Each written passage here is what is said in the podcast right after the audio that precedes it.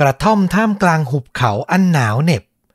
คือสถานที่ฉลองคริสต์มาสอันแสนอบอุ่นของครอบครัวหนึ่ง แต่ทันทีที่ชายแปลกหน้าสองคนเดินเข้ามา ความสุขของพวกเขาก็หายไปตลอดกาล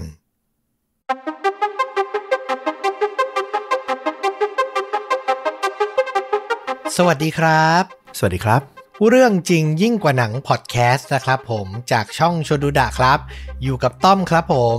แล้วก็ฟลุกครับ กับหนึ่งเรื่องจริงสุดเข้มข้นจนถูกนำไปสร้างเป็นภาพยนตร์นะครับ ผมนึกว่าคุณจะพูดว่าฟุกครับผมเหมือนผมไงอ๋อเหรอ มีสะดุดไงเออ ไม่แบบจะได้แบบเหมือนกันไงอะได้ได้ได้ได้ฟลุกครับผมเออไปเอาดิโห มันไม่ทันแล้วอะเป็นมุกมันก็ผ่านไปแล้วอ๋อโอเคโอเค เดี๋ยวผู้ฟังก็มาว่าผมอีกเนี่ยหาว่าต้มคุณตั้งแต่ต้นรายการเลย เออใช่เนี่ยผมโดนต้มตั้งแต่ต้นรายการอีกแล้ว นี่ไงฟ้องอีกแล้วนะครับผม เอาละเข้าเรื่องสำหรับเรื่องราวในวันนี้นะ เป็นคดีฆาตกรรม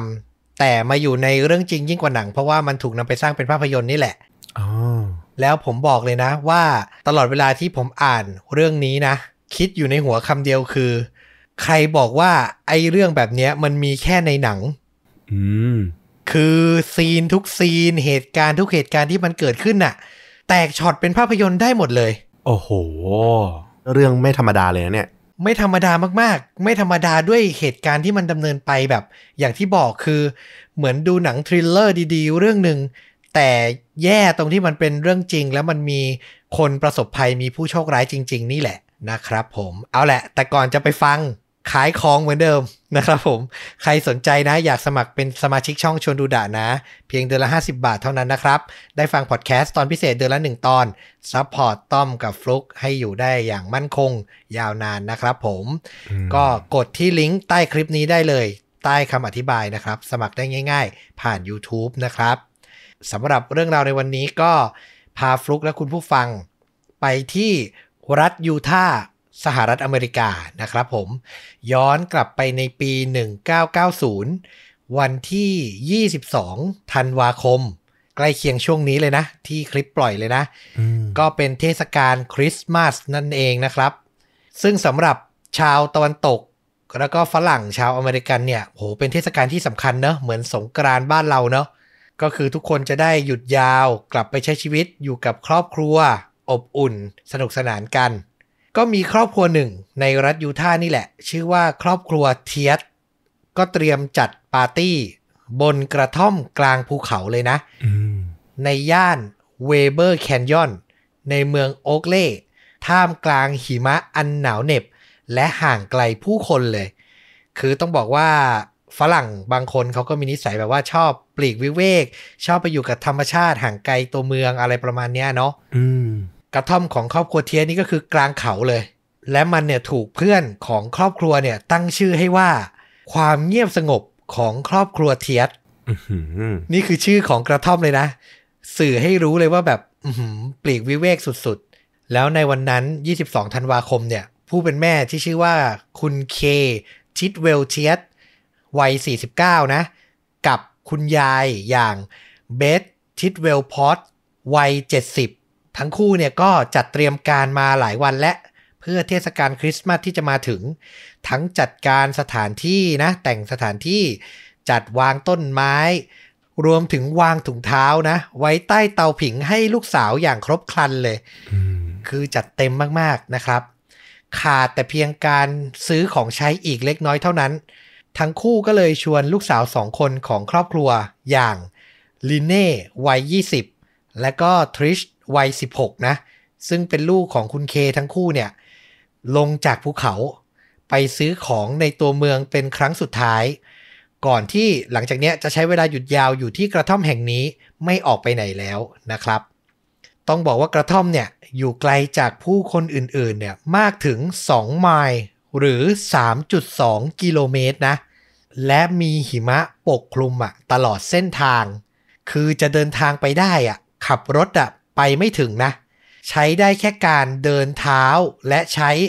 snowmobile เท่านั้นอื้อหือ snowmobile ก็คือแบบคล้ายๆเจ็ตสกีอะนะ แต่วิ่งบนหิมะอะเอออารมณ์นั้นเลยนะครับ ระหว่างที่ทุกสิ่งดำเนินไปอย่างปกติสุข สาวๆกำลังจะลงไปซื้อของในตัวเมืองซอลเลกซึ่งอยู่ใกล้ๆกันนะ ทั้งหมดก็แบบดูมีความสุขและเพลิดเพลิน โดยไม่รู้เลยครับว่าภัยร้ายกำลังรอคอยทุกคนอยู่ เมื่อพวกเขากลับมายังกระท่อมของครอบครัวแห่งนี้ อะไรเกิดขึ้น มันมีชายหนุ่มสองคนชื่อว่าวอนเลสเตอร์เทเลอร์และเอ็ดเวิร์ดเดลี่ทั้งคู่เนี่ยอยู่ในวัย 20 ต้นๆ กับกลางๆ นะอืมประวัติเนี่ยโชกโชนเลย เป็นอดีตนักโทษที่อยู่ระหว่างการคุมประพฤติ เขาเนี่ยเดินวนเวียนอยู่บริเวณเทือกเขาเนี่ยมาสักพักแล้ว หลังจากที่ก่อนหน้านี้หนึ่งสัปดาห์ ออกตระเวนเร่ร่อน หางานทำแต่ก็ยังไม่มีใครรับอะ่ะ ก็คือนึกภาพก็น่าจะแบบเป็นคนแบบเกะกะเกเรพอสมควรนะ ถึงตอนนั้นทั้งคู่ก็เลยวางแผน จะมาอาศัยอยู่ที่กระท่อม ในย่านห่างไกลผู้คน ซึ่งครอบครัวของเทเลอร์อะเป็นเจ้าของ โดยในด้านคดีอะเดลี่อะเคยต้องโทษ ในคดีวางเพลิงนะจำคุกมาก่อนหน้านี้ 5 ปี ส่วนเทเลอร์เนี่ยเคยถูกจำคุก 15 ปีนะในคดีปล้นทรัพย์โดยใช้อาวุธ แต่เขาอย่างที่บอกคือเขาก็อายุ 20 กลางๆ เท่านั้นเองนะ ก็คือคงจำคุกจริง ๆ ไม่ถึงหรอกอืมอืมแต่โดนโทษหนักขนาดนั้นนะนะครับ แล้วก็คงอุทธรณ์ออกมาได้แล้ว พูดง่ายๆ คือประวัติเนี่ยโชคโชนและดูร้ายกาจมากๆ ก่อนหน้าเหตุการณ์ในวันนั้นทั้งคู่นะ เดินบนเทือกเขาเนี่ยแล้วก็ ช่วยกันงัดแงะ เข้าไปในกระท่อม รอบๆบริเวณเนี้ยมาแล้วหลายหลัง แต่เข้าไปแล้วก็ไม่เจอของมีค่า หรือว่าผู้คนอยู่ จนกระทั่งผ่านมาเจอกระท่อมของครอบครัวเทียสนี่แหละ แล้วก็เห็นเหล่าสุภาพสตรีเนี่ยเดินออกจากกระท่อมเข้าเมืองไป ทั้งคู่ก็เริ่มคิดแผนบางอย่างในใจครับ สุดท้ายหลังคนออกไปแล้วนะ เขาก็พากันงัดแงะ แอบเข้าไปในบ้านของครอบครัวเทียสเพื่อรอเวลาปฏิบัติการบางอย่าง โดยเทเลอร์นะ คนที่มีอายุเยอะกว่าเนี่ย อายุประมาณ 25 ส่วนเอ็ดเวิร์ดเดลี่เนี่ยอายุประมาณ 21 นะครับ เทเลอร์เนี่ยเหิมเกริมถึงขั้น โทรศัพท์ไปบอกคนรู้จักนะว่า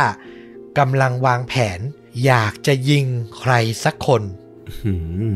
น่ากลัวมากคนแบบเนี้ยสำหรับเรานะ คือมันไม่มีเหตุผลน่ะ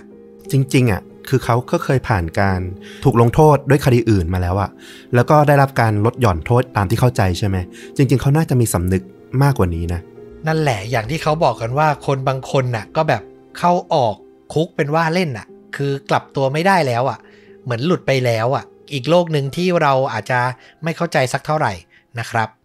ต่อมาเป็นเวลาประมาณบ่ายสามโมงครึ่ง มี 3 คนครับที่กลับเข้ามาที่กระท่อมก่อนก็คือลินเน่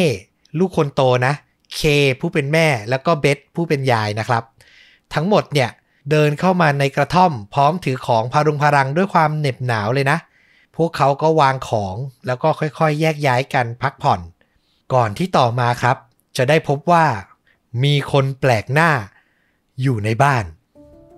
ลิเน่เล่าย้อนเหตุการณ์ในวันนั้นให้ฟังว่าเธอเห็นโจรคนแรกที่เดินออกจากที่ซ่อนตัวบริเวณหลังตู้เย็นในครัว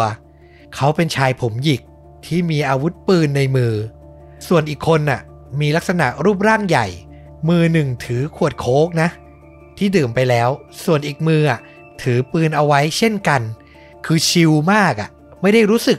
รู้ร้อนรู้หนาวอะไรอะ ดื่มโค้กรอเหยื่อผู้เคาะร้ายกลับมา สุภาพสตรีทั้ง3คนก็ตกใจนะ แต่ก็ยังไม่รู้ว่าอะไรกำลังจะเกิดขึ้น จากนั้น โดยไม่มีเหตุผลและไร้ซึ่งความลังเลครับ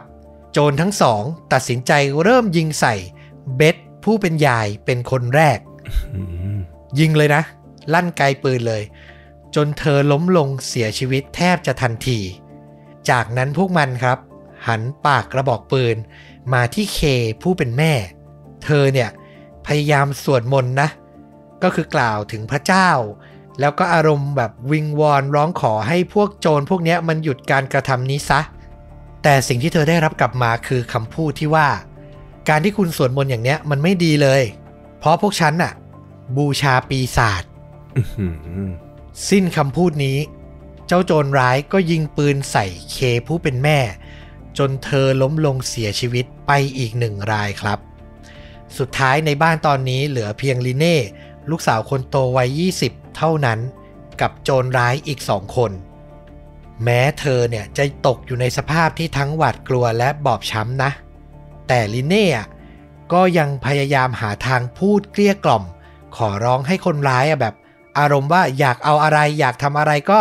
ทำไปเลยแล้วก็ออกไปเถอะออกไปจากที่นี่เถอะอืมที่เธอพูดอย่างนั้นน่ะ เพราะเธอรู้ดีว่าน้องสาวอย่างทริสอะและผู้เป็นพ่อที่ชื่อว่าลอฟอะกำลังจะเดินทางตามหลังเข้ามาในกระท่อมครับอื้อหือนาทีบีบหัวใจมากเลย ใช่คือสองคนน่ะ แวะไปทำธุระบางอย่างแล้วแบบเหมือนจะตามมาสมทบอะ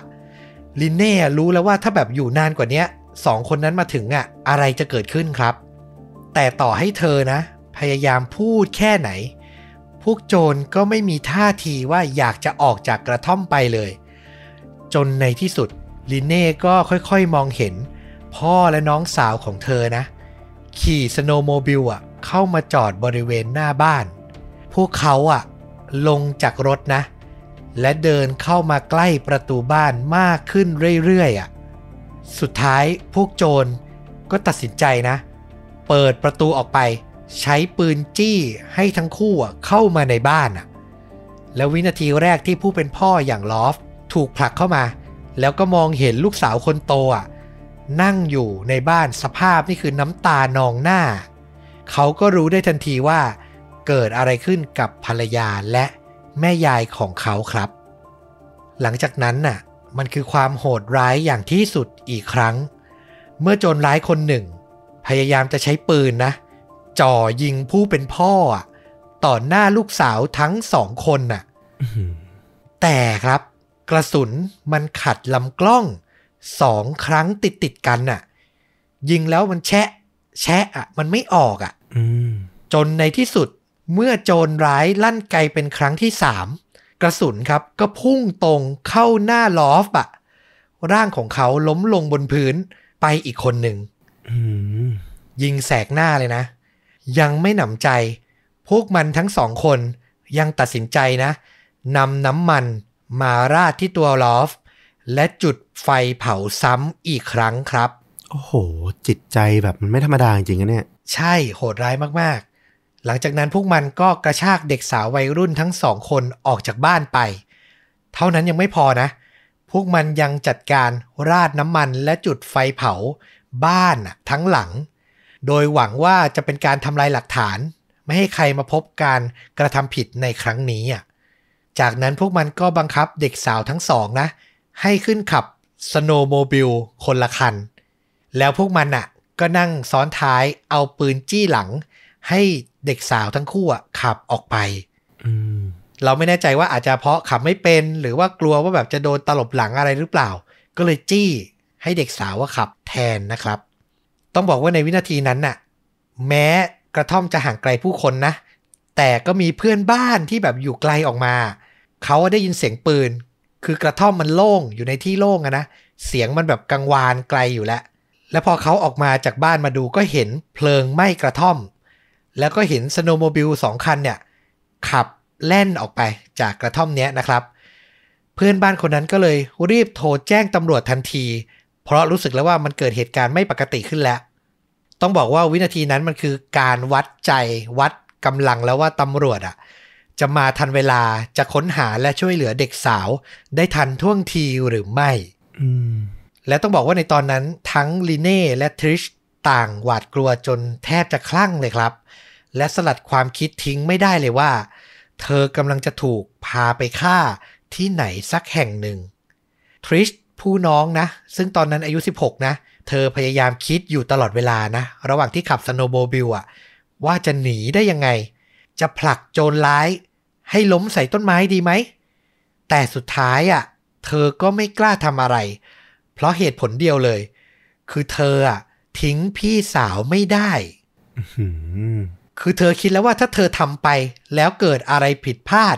พี่สาวก็คงแย่แน่ๆ เพราะว่าแบบมันนัดกันไม่ได้ว่าจะทำพร้อมกันน่ะ ถูกปะอืมใช่ และถ้าเธอแบบสะบัดตัวหนีเอาตัวรอดคนเดียวได้ เธอก็ไม่อยากจะทำอีกอะคือยังไงเป็นไงเป็นกันก็คือขอให้ได้อยู่ด้วยกันน่ะ มันคือครอบครัวคนสุดท้ายแล้วอะนึกอารมณ์ออกนะ เราเพิ่งสูญเสียคนสำคัญ ไปติดติดๆกันก่อนหน้า เราคงไม่อยากสูญเสียอีกแล้วสักแม้แต่สักคนเดียวอะใช่เลยคือแบบ นึกภาพว่าถ้าเราเป็นสองพี่น้องอยู่ในวินาทีนั้นน่ะ โอ้โห เราคงทำอะไรไม่ถูกเลยนะ หลังจากนั้นหลังทั้งคู่ขับ snowmobile โดยมีโจรจี้หลังอยู่เนี่ยออกมา จนถึงบริเวณใกล้กับลานจอดรถแถวแถวทางขึ้นภูเขานะ อย่างที่บอกว่าต้องใช้ snowmobile ขับขึ้นเขาไป รถเนี่ยก็คือต้องจอดอยู่ที่ลานจอดด้านล่างนะครับ ตรงนั้นน่ะความหวังของเด็กสาวทั้งสอง ก็มาถึง เมื่อพวกเธอขับมาเจอกับชายที่ชื่อว่าแรนดี้ซอน เขาเป็นลุงของพวกเธอครับอืมซึ่งเพิ่งจอดรถที่ลานจอดเสร็จ และกำลังจะออกเดินมาที่กระท่อม เพื่อฉลองคริสต์มาสกับครอบครัวเทียสนี่แหละ เมื่อแรนดี้เห็นหลานสาว ขี่ snowmobile มา พร้อมชายหนุ่มมานั่งด้านหลัง เขาก็เข้าใจว่าน่าจะเป็นเพื่อนๆของหลานออกมาขี่เล่นกันประมาณนั้น ก็เลยโบกมือ ทักทายตามปกติเลยครับ ในใจสองสาวตอนนั้นน่ะ คิดตรงกันว่าอยากจะตะโกนขอความช่วยเหลือให้สุดเสียงเลย แต่พอตั้งสติคิดไปมา ถ้าตะโกนออกไปอะ คนที่จะเดือดร้อนที่สุดก็คือ ลุงของพวกเธอนี่แหละ ถูกไหมอืมไอ้โจรสองคนเนี้ยมันไม่ได้มีมนุษยธรรมแล้วเห็นแล้วว่ามันทำอะไรได้อะแน่นอนว่าถ้ารู้ว่านี่คือคนรู้จักนะ พวกมันต้องยิงปืนใส่ลุงแรนดี้เป็นแน่อะ ทั้งลิเน่และทริชตั้งสติและคิดเหมือนกัน ก็เลยกลั้นใจแล้วก็ขับสโนว์โมบิลผ่านหน้าลุงไปเลยครับ โดยไม่ทักทายและไม่แม้แต่จะหันมามองอืมพวกโจรน่ะ จึงไม่ได้คิดว่ามันผิดสังเกตอะไร เข้าใจว่าน่าจะเป็นแบบคนแบบเดินทั่วไปแล้วก็แบบเห็นคนผ่านมาก็เลยโบกมือทักทายตามปกติ คือสำหรับเรานะ ลุงแรนดี้เนี่ยคือแบบรอดแบบเส้นยาแดงผ่าแปดเลยจริง โชคดีมากนะ จริง ๆ ก็ด้วยความมีสติของสองพี่น้องด้วยนะเอาจริง ๆ ถูกต้องเลยใช่เลยนะครับ และในระหว่างที่แรนดี้อะกำลังยืนงง ว่าทำไมหลานสาวถึงไม่ยอมทักทายเขา ฉับพลันครับ เขาก็ต้องเจอภาพที่น่าตกใจยิ่งกว่าเดิม เขาอะมองเห็น snowmobile คันหนึ่งอะขับเข้ามาใกล้ขึ้นเรื่อยๆ คือตามหลังขบวนของเด็กสาวเมื่อกี้มานั่นแหละ แต่ชายที่ขับมา ไม่ใส่ทั้งเสื้อโค้ทไม่ใส่ถุงมือ ท่ามกลางอากาศหนาวที่มันแบบติดลบขนาดเนี้ย ขี่มาได้ยังไงเขาตกใจนะๆอืมแถมพอสังเกตดีๆ บริเวณใบหน้าชายผู้นั้นน่ะ ยังมีเลือดไหลอาบหน้าเต็มไปหมดเลย และพอ snowmobile เข้ามาใกล้แรนดี้ก็รู้ครับว่าเขาไม่ใช่ใครที่ไหน แต่คือลอฟเทียสผู้เป็นพ่อและหัวหน้าครอบครัวนั่นเอง โอ้โห ยังรอดเหรอ คิดดูแรนดี้อะให้สัมภาษณ์ภายหลังเล่าถึงสภาพน้องชายที่เขาเห็นในวันนั้นว่า ใบหน้าของลอฟ บวมปูดและเต็มไปด้วยเลือด ตาของเขาปิดไปข้างหนึ่ง เขาดูอาการหนักมาก แต่พยายามตั้งสติแล้วบอกกับผมว่า เมียฉันถูกฆ่า ส่วนลูกสาวฉันถูกลักพาตัวไปลอฟทั้งโดนจ่อยิง โดนจุดไฟเผา แต่เขารอดมาได้ครับหืมโดยอาศัยจังหวะนะ ที่โจรร้ายอะ พาตัวลูกสาวออกจากบ้านไปแล้วนะ เขาก็ลุกขึ้นมาแล้ววิ่งเข้าไปในห้องน้ำอะ เปิดฝักบัวแล้วเอาน้ำดับไฟที่แบบเผาถึงแค่แบบชั้นเสื้อผ้าเขาอะ คือด้วยความที่อากาศมันหนาวใส่เสื้อหลายชั้นด้วยแหละอืมส่วนปืนอะ เราเข้าใจว่าด้วยความที่มันขัดลำกล้องอะ พอกระสุนออกมามันอาจจะเฉียด อืมอืม เออ แล้วแบบมันทำให้เขาแบบเฉียดไปอะ ไม่ได้บาดเจ็บถึงขนาดแบบสิ้นชีวิตขนาดนั้นอะ แต่ก็แรงอยู่เลยนะ แรงแรงมากแน่ ๆนะครับ แต่รอดอะ แล้วกั้นใจอะ จิตใจคนเป็นพ่ออะ ขึ้นสโนว์โมบิลแล้วขับออกมา คืออาจจะเห็นร่องรอยที่แบบขับออกไปก่อนหน้า แล้วก็ขับตามมา คือใจยังไม่ได้ห่วงตัวเองอะห่วงแต่ลูกอย่างเดียวนะครับ ถึงเวลานั้นน่ะแรนดี้ผู้เป็นลุงเนี่ยนะก็รีบทำการห้ามเลือด ให้กับลอฟ ก่อนจะบอกให้เขาอะขยับไปซ้อนท้าย และตัวเขาเองนี่แหละ ก็ขึ้นมาขับสโนโมบิลซะเองนะ โดยก่อนหน้านั้นน่ะมันโชคดีที่แรนดี้อะเขาพกโทรศัพท์มือถือติดตัว ตอนนั้น 1990 นะครับ มือถือนี่คือแบบไม่ได้แบบมีทุกคนนะ แต่โชคดีที่มี เขาก็เลยรีบโทรศัพท์แจ้ง 911 ซ้ำอีกครั้ง แล้วก็ขอให้ตำรวจอะส่งหน่วยพยาบาลทางอากาศ มารับตัวน้องชายเขาไปรักษาโดยด่วน ต้องบอกว่าการที่แรนดี้อะเจอลอฟได้รวดเร็วอะแล้วก็แจ้งความได้เร็วบอกรายละเอียดได้เร็วว่าแบบโจรร้ายมันมุ่งไปทางไหนอะก็เป็นอีกหนึ่งปัจจัยนะที่ทำให้ตำรวจอะสามารถติดตามคนร้ายได้เร็วขึ้นนะ คือก็ต้องบอกว่าการที่ลอฟแบบแข็งใจออกตามหาลูกนี่คือช่วยมากจริง ๆ นะครับ หลังจากนั้นเจ้าหน้าที่ก็วางกำลังไล่ล่าเลยครับ แล้วก็ตั้งจุดสกัดเลยนะ ตามถนนต่างๆ บริเวณใกล้เคียงคือดักไว้ทั้งหมดนะครับ รายละเอียดข่าวบอกว่าโจรร้ายอะบังคับเด็กสาวทั้งสองคนนะ ให้ขึ้นรถของครอบครัวเทียสที่จอดไว้ที่ลานจอด แล้วพวกมันก็ขับหนีออกมา ทั้งหมดหลบหนีจุดสกัดของตำรวจได้หลายครั้งนะอืมแต่ในที่สุดตำรวจก็ยังเจอรถแล้วก็ ขับไล่ล่าประกบติดอยู่ตลอด ภาพในตอนนี้คือการขับไล่กันเหมือนในหนังแอคชั่นอะขับหนีกลางเขาเข้าเมือง เขาบอกว่าผ่านไปนะสองสามเมืองนะที่ตำรวจขับไล่บี้อยู่อย่างนั้นอะโอ้โห เออ มันเขาใช้คำว่าแบบสองสามเมืองเลยนะ จนสุดท้ายอะ่ะ โจรร้ายทั้งคู่มันรู้แล้วว่ายังไงหนีไปก็หนีไม่รอดตำรวจตามแบบเป็นขบวนอะ่ะ ปิดเมืองล่าพูดง่ายๆ มันก็เลยตัดสินใจหยุดรถ และยอมมอบตัวในที่สุดครับ หลังจากนั้นก็เป็นการว่าความในศาลแล้วนะ ซึ่งมันมีวินาทีที่แบบตื่นตะลึงและน่าตกใจ ก็คือการปรากฏตัวของผู้เป็นพ่ออย่างลอฟเทียดอะโดยทริชลูกสาวคนเล็กที่อยู่ในเหตุการณ์ในวันนั้นเล่าให้ฟังว่า เธอจดจำใบหน้าของโจรร้ายอย่างเอ็ดเวิร์ดเดลี่ในศาลได้อย่างไม่มีวันลืมเลย เพราะวินาทีแรกอะที่เขาอะมองเห็นหน้าลอฟอะมันเต็มไปด้วยความตื่นตกใจ เพราะเขาคาดไม่ถึงว่า คนที่เขาจ่อยิงตรงหน้าจะยังมีชีวิตอยู่อะแล้วเราดูรูปในศาลนะ ซึ่งมันก็คงแบบไม่กี่เดือนหลังจากเกิดเหตุอะอืมคือสภาพใบหน้าของเขามันก็ไม่ได้แบบมีร่องรอยบาดแผล ลึกอะไรแต่อย่างใดนะ คือก็แบบดูปกติได้มาก ๆอะ่ะอืมซึ่งก็ทำให้เราสันนิษฐานว่านั่นแหละ กระสุนน่าจะมีปัญหา หรือปืนน่าจะมีปัญหา เป็นโชคดีของเขาจริง ๆนะครับ ซึ่งเหตุการณ์วินาทีในศาลนั้นอะ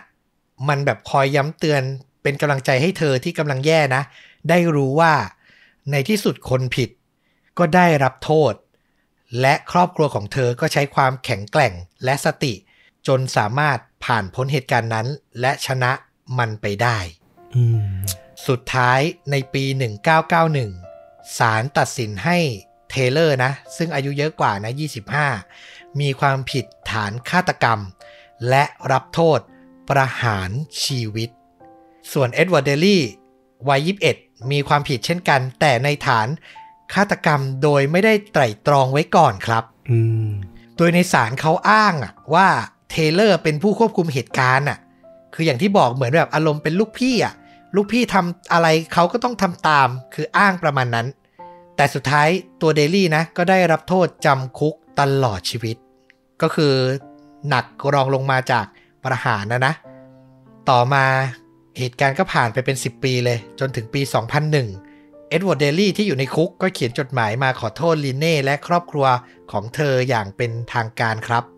โดยเขายืนยันในจดหมายนะว่าเขาสำนึกผิด และไม่ใช่ชายคนเดิม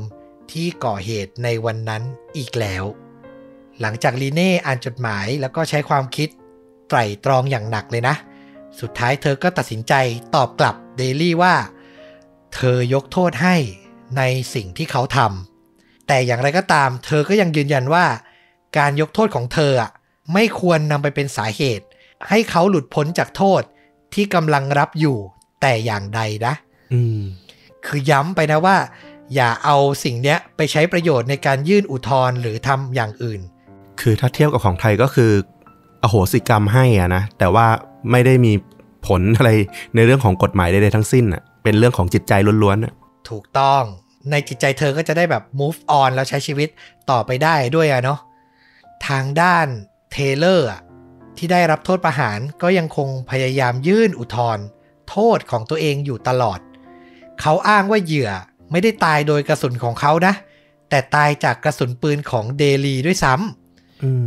รวมถึงในวันก่อเหตุอะ เขายังอ้างว่าเดลีอะ เริ่มลงมือยิงปืนก่อนเขา คือแบบมันก็ซัดทอดกันไปซัดทอดกันมานะ นอกจากเนี้ยยังอ้างเลยไปถึงอาการบาดเจ็บทางสมองนะ ที่แบบเคยได้รับมาก่อน และอาจจะส่งผลต่อการกระทำของเขาในวันนั้นอีกด้วย แต่จากคำให้การและหลักฐานที่แน่นหนา รวมถึงยังมีหลักฐานนะ ที่แสดงว่าทั้งเทเลอร์และเดลีย ใช้วิดีโอของครอบครัว เปิดบันทึกภาพตัวเองในกระท่อมอะ่ะแล้วก็แบบอารมณ์ดีอะ่ะแกะของขวัญของครอบครัวดู เบิกบานพูดจาเหมือนแบบแซวกันไปแซวกันมารอคอยครอบครัวเทียสกลับมาอืมคือมันส่อให้เห็นชัดๆเลยว่า มันไม่ได้เป็นการตั้งใจจะปล้น แล้วก็ฆาตกรรมแบบไม่ได้ตั้งใจ แต่มันคือการรอเวลาเพื่อจะก่อเหตุแบบชัดเจนมากๆอะ่ะ ในปี 2020 ก็มีอัปเดตเล็กน้อยก็คือ เป็นเหตุการณ์ที่ทำให้ศาลที่อเมริกาได้รับเสียงวิจารณ์อย่างมาก เมื่อผู้พิพากษาชื่อทีน่าแคมเบลอยู่ดีๆ เธอก็ตัดสินใจ ยกเลิกโทษประหารให้แก่เทเลอร์อืมเพราะเธอมองว่าทนายที่รัฐแต่งตั้งให้จำเลยอย่างเทเลอร์อะทำงานหละหลวม ไม่ตั้งใจทำงานมากพอว่ากันอย่างนั้นเถอะอืมก็เลยรู้สึกว่าเทเลอร์ไม่ได้รับความเป็นธรรมก็เลยจะลดโทษให้ แต่ต่อมาในปี 2021 ปีนี้เองครับคำตัดสินของผู้พิพากษาท่านเนี้ย ก็ถูกรัฐบาลกลางเปลี่ยนกลับมา ให้เทเลอร์ได้รับโทษประหารชีวิตเช่นเดิม ก็น่าจะเป็นเพราะกระแสสังคมด้วยนะ อย่างไรก็ดีการยื่นอุทธรณ์ของเขาก็ยังคงแบบมีอยู่ตลอด และเทเลอร์ก็ยังคงอยู่ในกระบวนการยุติธรรม ยังไม่ได้ถูกประหารแต่อย่างใดนะครับ ทางด้านครอบครัวเทียสอะหลังเหตุน่าเศร้านะ อย่างที่บอกคือการสูญเสียคุณแม่และคุณยายไปแบบฉับพลันมากๆนะ คือตอนเนี้ยเราอาจจะเล่าลงไปที่รายละเอียดเหตุการณ์ แต่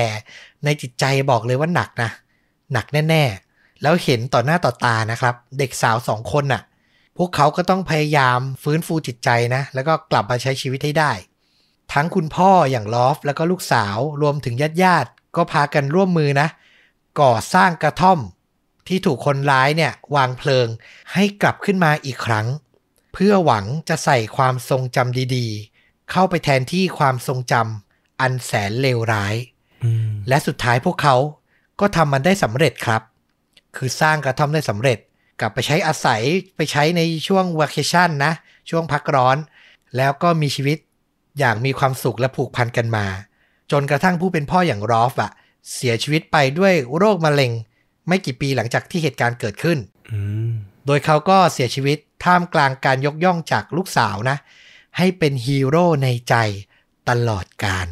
สมควรแหละ นี่แหละก็คือเรื่องราวของครอบครัวเทียสนะ ที่เกิดขึ้นที่กระท่อมกลางเขาท่ามกลางหิมะเลยนะครับสำหรับเรานะ จบเรื่องเนี้ยเราคิดคำแรกเลยนะ คือสติอืมทั้งพ่อ ทั้งลูกสาว ตั้งสติคิดไตร่ตรองถี่ถ้วน และมีความแข็งแกร่งทั้งร่างกายและจิตใจเป็นอย่างมาก เลยผ่านมาได้อะอืม เห็นด้วยมาก ๆ เลยอันนี้ ใช่ไหมคือทุกครั้งที่จะทำอะไรอะ มันไม่ได้ทำไปเพราะตกใจหรือสิ้นสติ หรือแบบหมดหวังกับชีวิตและไม่เอาและ มันคือไต่ตองทั้งหมดอะ แล้วสุดท้ายมันทำให้พวกเขาอะ รอดมาได้ไงคือเอามาใช้ได้เลยนะสำหรับพวกเรา อาจจะไม่ได้เจออะไรที่แบบเลวร้ายขนาดนี้ แต่ในชีวิตประจำวัน เจอสิ่งไม่คาดฝัน เจออุบัติเหตุ การตั้งสติสำคัญที่สุดนะ อีกอย่างหนึ่งที่เรามองเห็นด้วยก็คือเอ่อพี่สาวน้องสาวทั้งคู่เนี่ยเขามีความหวังในหัวใจอยู่ตลอดนะ อืมคือเข้าใจไหมอารมณ์อารมณ์ตอนที่ถูกจี้บังคับไปแล้วแบบ ตอนนั้นเข้าใจหมดแล้วว่าเออ ครอบครัวที่อยู่ใกล้ชิดเราอะทั้งพ่อแม่แล้วก็คุณยายเนี่ย ต่างเสียชีวิตไปหมดละ มันเหลือกันแค่สองคนละ ถ้าความคิดมันเตลิดไปขนาดว่ายอมตายซะก็ได้ขับชนให้มันตายไปด้วยกันเนี่ย มันก็อาจจะเป็นไม่ได้แต่อย่างน้อย คือเขายังมีความหวังยังมีความเชื่อว่า พวกเขาทั้งสองคนต้องรอดไปด้วยกันได้เออ มันทำให้แบบเขาแบบดำรงควาคิดอยู่ตลอดว่าว่าต้องรอดต้องรอดต้องคือ มองแต่หาทางรอดอะไม่ได้มองหาทางตายแล้วพอประกอบด้วยสติอะสุดท้ายมันก็รอดจริงมีสติ และเห็นความสำคัญของชีวิตในทุกวินาทีนะๆอืมนี่แหละคือแบบข้อคิดที่ได้จากเหตุการณ์ในครั้งนี้แล้วก็ได้จากครอบครัวสุดแกล่งอย่างครอบครัวเทียสนะครับผมสำหรับภาพยนตร์นะ เรื่องราวของครอบครัวเนี้ยถูกนำมาสร้างในปี 2019 ที่ผ่านมานี้เอง ชื่อเรื่องที่แบบตรงตัวมากๆ คือ The Utah Cabin Murders อ๋อ คือตั้งชื่อได้แบบว่าไม่ได้มีการแบบคิดซับซ้อนอะไรเลยนะครับ ตัวภาพยนตร์เราไปดู trailer มาก็คือ ต้องบอกตรงๆว่ามันดูเป็นเหมือนหนังที่แบบสร้างขึ้นมาเพื่อแบบฉายลงสตรีมมิ่งอะอืมคุณภาพมันอาจจะไม่ได้ดีได้เด่หรือนักแสดงก็ไม่ได้แบบเป็นที่คุ้นหน้าสักเท่าไหร่ แต่ก็น่าจะถูกใจคอหนังสายโหด สายฆาตกรรมอะไรประมาณเนี้ย ที่แบบว่าดูเอาระทึกขวัญ จุดขายน่าจะมาจากเรื่อง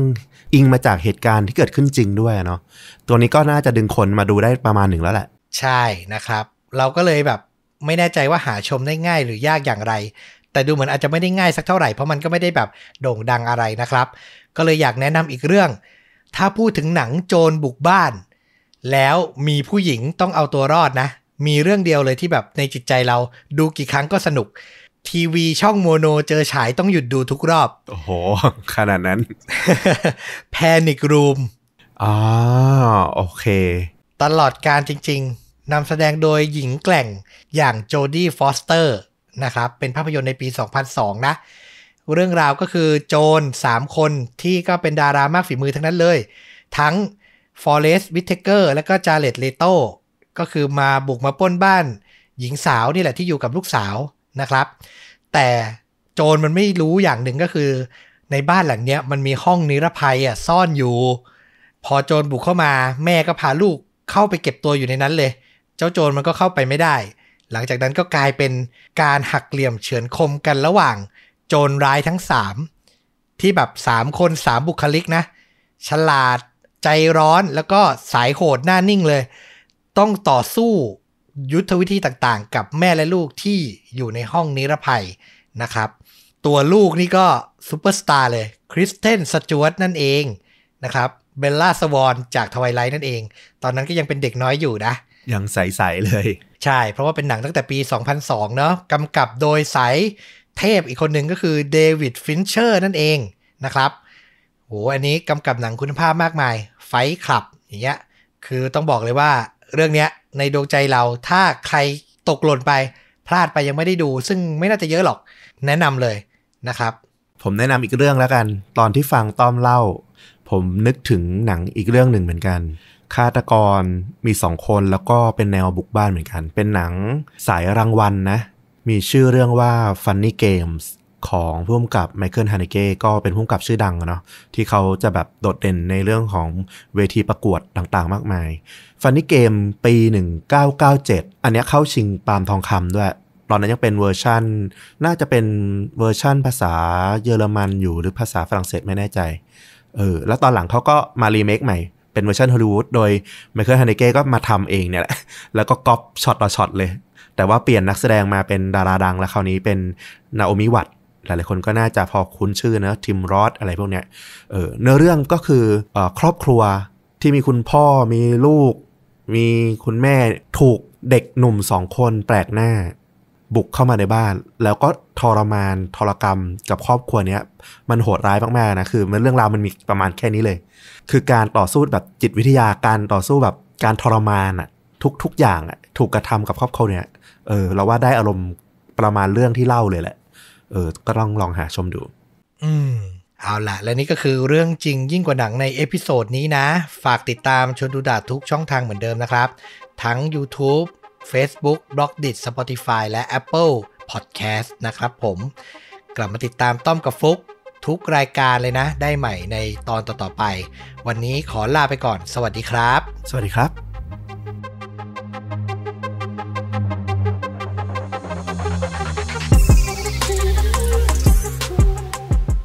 เมื่อนักวิ่งชาวอิตาลี หลงทางอยู่กลางซาฮาราทะเลทรายที่ใหญ่ที่สุดในโลก ร่างกายของเขาเริ่มอ่อนล้า น้ำดื่มและอาหารเริ่มหมด ครอบครัวคือเป้าหมายสุดท้ายที่ทำให้เขายังก้าวเดินต่อ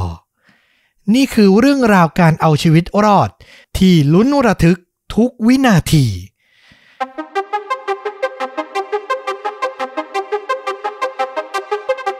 สสวัสดีครับ สวัสดีครับ เรื่องจริงยิ่งกว่าหนังพอดแคสต์นะครับ จากชนดูดักกลับมาพบทุกท่านเหมือนเดิมอยู่กับต้อมครับ แล้วก็ฟลุกครับ กับหนึ่งเรื่องจริงสุดเข้มข้นจนถูกนำไปสร้างเป็นภาพยนตร์นะครับผม วันนี้นี่เป็นคิวของผมเอง มากับอีกหนึ่งเรื่องราวแนว Survivor อืม เรื่อง Survivor ล่าสุดนี่ที่ครอบครัวขับรถหลงป่าเข้าไปตอนนั้นก็ตื่นเต้นมากเหมือนกันนะ ครอบครัว คิมอืมถ้าหลาย ๆ คนจำได้นะ ชื่อตอนคือเลี้ยวผิดชีวิตอันตราย ใครยังไม่ได้ไปรับฟังก็ไปหาฟังได้นะครับ ตอนนั้นนี่ต้องบอกว่า feedback ค่อนข้างดีนะ มีหลายคนชอบ สะเทือนใจกับชะตากรรมของครอบครัวคิมที่แบบหลงทางไปนะครับ วันนี้มากับอีกหนึ่งเรื่องราวที่ไปอ่านมาแล้วชอบเหมือนกันอืมเป็นเรื่องจริงของนักกีฬาที่ต้องไปฝ่าทะเลทราย ทะเลทรายเลยเหรอ โอ้โห โหดมากนะ ใช่ แล้วไม่ใช่ทะเลทรายธรรมดานะครับ มันคือทะเลทรายซาฮาราซึ่งใหญ่ที่สุดในโลกด้วย แล้วก็น่าจะโหดที่สุดในโลกด้วยเอออ่าไม่ให้เป็นการเสียเวลามาเริ่มต้นไปพร้อม ๆ กันนะครับพาฟลุกกับคุณผู้ฟังไปรู้จักกับสุภาพบุรุษหนุ่มที่ชื่อว่าคุณเมาโรปลอสเปลีเขาเนี่ยเป็นชาวอิตาลีนะ เป็นนักกีฬาเพนแอตลอน เป็นยังไงอะชื่อไทยมันคือปัญจกีฬาฟลุกอ๋อ ปัจจุบันไม่แน่ใจแต่ในอดีตเนี่ยเคยมีการแข่งขันโอลิมปิกของกีฬาประเภทนี้และ ปัญจะมันแปลว่า 5 ไง คือ 1 คนลงแข่ง 5 ประเภทแล้วเอาคะแนนรวมกันหาผู้ชนะอืมสิ่งที่เขาต้องแข่งนะ ก็มียิงปืนสั้น ฟันดาบ ว่ายน้ำฟรีสไตล์ 200 เมตร ขี่ม้าแล้วก็วิ่งอีก 3 กิโลเมตรอือหือคือแค่ไตรกีฬาเนี่ยเราว่าก็โหดมากแล้วนะ อันนี้ห้าอย่าง ใช่ ปัญจกีฬาหรือปัญจกรีธาเลยนะครับผม โดยตัวคุณปรอสเปรีเนี่ยเขาเคยเป็นตัวแทนทีมชาติ เข้าแข่งโอลิมปิก ซึ่งที่นั่นเนี่ยทำให้เขาได้พบเจอกับภรรยาอย่างคุณซินเซีย พาเกรียล่า ซึ่งตอนนั้นเนี่ยเธอทำหน้าที่เป็นล่าม ให้นักกีฬาอังกฤษและรัสเซียนะครับ ต่อมาทั้งคู่ก็ใช้ชีวิตร่วมกันอยู่ที่เมืองซิซิลีแล้วก็มีลูกสาวด้วยกัน 3 คน ถ้าใครเคยไปอิตาลีหรือเคยเห็นในรูปจะรู้ว่าเมืองนี้นี่แบบน่าอยู่มาก เป็นเมืองริมทะเลที่แบบว่าสวยงามที่สุดเมืองหนึ่งเลยนะครับ ชีวิตคู่ของพวกเขาก็ดำเนินไปจนกระทั่งถึงปี 1994 ตอนนั้นคุณเมาโลปรอสเปรีเนี่ยอายุ 39 ปี เขาก็ได้รับคำเชิญชวนจากเพื่อนสนิท ให้ไปเข้าแข่งขันรายการที่มีชื่อว่ามาราธอนเดซาเบลภาษาฝรั่งเศสปะเนี่ย ออกทางฝรั่งเศสใช่ ซึ่งเป็นการแข่งขันที่ขึ้นชื่อว่ายากที่สุดรายการหนึ่งในโลกเลยนะสำหรับการวิ่งมาราธอนเนี่ยนะ มันเป็นการวิ่งทางไกล 6 วัน ระยะทางรวมกว่า 250 กิโลเมตรครับอืม ที่สำคัญมันเป็นการวิ่งฝ่าทะเลทรายซาฮาราอื้อหือตรงเนี้ยหนักสุดละ โหดมาก อยากให้ลองจินตนาการดูคือการวิ่งมาราธอนในถนนปกติเนี่ยก็เหนื่อยอยู่แล้วนะ แต่การวิ่งบนพื้นทะเลทรายอะ่ะ ที่มันทั้งอ่อนนิ่มใช่ไหมแถมต้องมีขึ้นเนิน ที่สำคัญต้องมีแบบลมพายุ ตลอดเวลา ยากแน่นอนหินแน่นอน แต่ด้วยความที่แบบเป็นนักกีฬามืออาชีพไง ปรอสเปรีเนี่ยพอได้รับคำชวนเนี่ยก็ตอบตกลงแทบจะทันที เหตุผลหลักก็คือเขารู้สึกว่าการวิ่งท่ามกลางทัศนียภาพอย่างทะเลทรายเนี่ยมันจะทำให้เขาได้สัมผัสกับพื้นดิน และทัศนียภาพรอบตัวที่แท้จริง ซึ่งทั้งชีวิตที่เขาแข่งขันมาเนี่ยไม่เคยได้สัมผัสเลย เพราะก็เคยแต่วิ่งบนลู่วิ่งเท่านั้น เคยแต่มุ่งมั่นกับสถิติตรงหน้าเท่านั้น ไม่เคยได้ดื่มด่ำกับบรรยากาศว่าอย่างนั้นเถอะ ก็เลยอยากจะแข่งในรายการนี้มากๆนะครับ และที่เป็นที่รู้กันก็คือนอกจากนั้นเนี่ยปรอสเปรียังเป็นชายหนุ่มที่ชอบความท้าทายตัวเอง เขาเริ่มฝึกวิ่งถึง 40 กิโลเมตรต่อวันอื้อหือนอกจากนั้นยังลดปริมาณน้ำที่ดื่ม เพื่อให้ชินกับภาวะขาดน้ำเพราะว่าพอไปแข่งจริงเนี่ย ภาวะเนี้ยก็อาจจะเกิดขึ้นได้อะเนาะอืมแต่อุปสรรคมันไม่ใช่แค่ร่างกายเขาครับ อุปสรรคใหญ่เลยแหละ ก็คือภรรยาของเขานี่เองอื้อทำไมล่ะ ซินเซียเนี่ย ฟังไอเดียเนี้ยของปรอสเปรีก็คิดว่าเขาอะบ้าไปแล้ว เพราะการแข่งขันเนี่ยมันมีความเสี่ยงเป็นอย่างมาก เสี่ยงถึงขนาดนักกีฬาที่จะเข้าแข่งขันนะ ต้องลงนามในแบบฟอร์ม เพื่อระบุว่าในกรณีที่เสียชีวิตเนี่ย อยากให้ส่งศพกลับไปที่ไหน โอ้โห คือต้องลงดีเทลไว้ขนาดนั้นน่ะ แสดงให้รู้เลยว่ามันเสี่ยงมากๆนะครับ แสดงว่าทุกปีที่ผ่านมาอาจจะต้องมีนักกีฬาที่เสียชีวิตเป็นปกติอยู่แล้วหรือเปล่าเนี่ยอันเนี้ยคือไม่แน่ใจจริงๆ หาข้อมูลมาก็ยังไม่ค่อยเจอนะครับ แต่น่าจะมีความเสี่ยงค่อนข้างสูงแหละอืมและแถมตอนนั้นอะพรอสเปอรี่กับซินเซียเนี่ยก็มีลูกสาวอย่างที่บอกนะสามคนอืมอายุต่ำกว่า 8 ขวบทั้งหมดเลย คือยังเด็กมาก มันก็ไม่แปลกที่ภรรยาจะกังวลนะเนาะ แต่พรอสเปอรี่ก็พยายามพูดให้เธอมั่นใจ เขาบอกว่าไม่ต้องกลัวหรอกสิ่งที่แย่ที่สุดที่อาจจะเกิดขึ้นน่ะ ก็คือฉันถูกแดดเผาแค่เล็กน้อยเท่านั้นแหละ นี่คือคำพูดของคนที่กำลังจะไปวิ่งในทะเลทรายซาฮารานะ เชื่อว่าเหล่าคุณสามีที่เคยขอภรรยาไปทำบางอย่าง หรือซื้อบางอย่าง น่าจะรู้ดีว่าน้ำเสียงและการพูดในลักษณะนี้เป็นยังไงนะครับ แน่นอนว่าสุดท้ายก็ไม่มีอะไรฉุดรั้ง Prosperity ไว้ได้ครับ เขาตัดสินใจเดินทางไปจนถึงประเทศโมร็อกโก สถานที่ที่ใช้แข่งขันนะ และครั้งแรกที่เห็นทะเลทรายซาฮาราเขาก็รู้สึกหลงใหลมันในทันที เกร็ดเล็กๆ คือต้องบอกว่าในทุกวันเนี้ย Marathon des Sables เนี่ยยังจัดอยู่นะครับ และได้รับความนิยมจากเหล่านักกีฬาที่รักการผจญภัยเป็นอย่างมาก ปัจจุบันเนี้ยในทุกปีอะมีผู้เข้าร่วมมากถึง 1,300 คนนะ โอ้โห ถ้าไปเซิร์ชดูภาพใน Google เนี่ยจะเห็นเลยว่าวิ่งตามกันเป็นขบวนยาวเลย เหมือนงูเลื้อยเลยนะ ถ้ามองจากแบบโดรนหรือจากมุมมองไกลๆอะนะ มันยากมากที่จะหลงทาง แต่ย้อนกลับไปในปี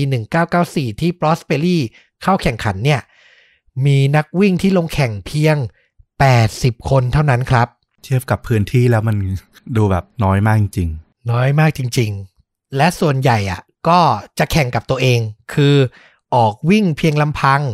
ทิ้งระยะห่างจากกัน คือไม่สูงสิงกันนะพูดง่าย ๆ อืมๆหลังการแข่งขันเริ่มต้นขึ้น 3 วันแรกเนี่ยเป็นไปด้วยดี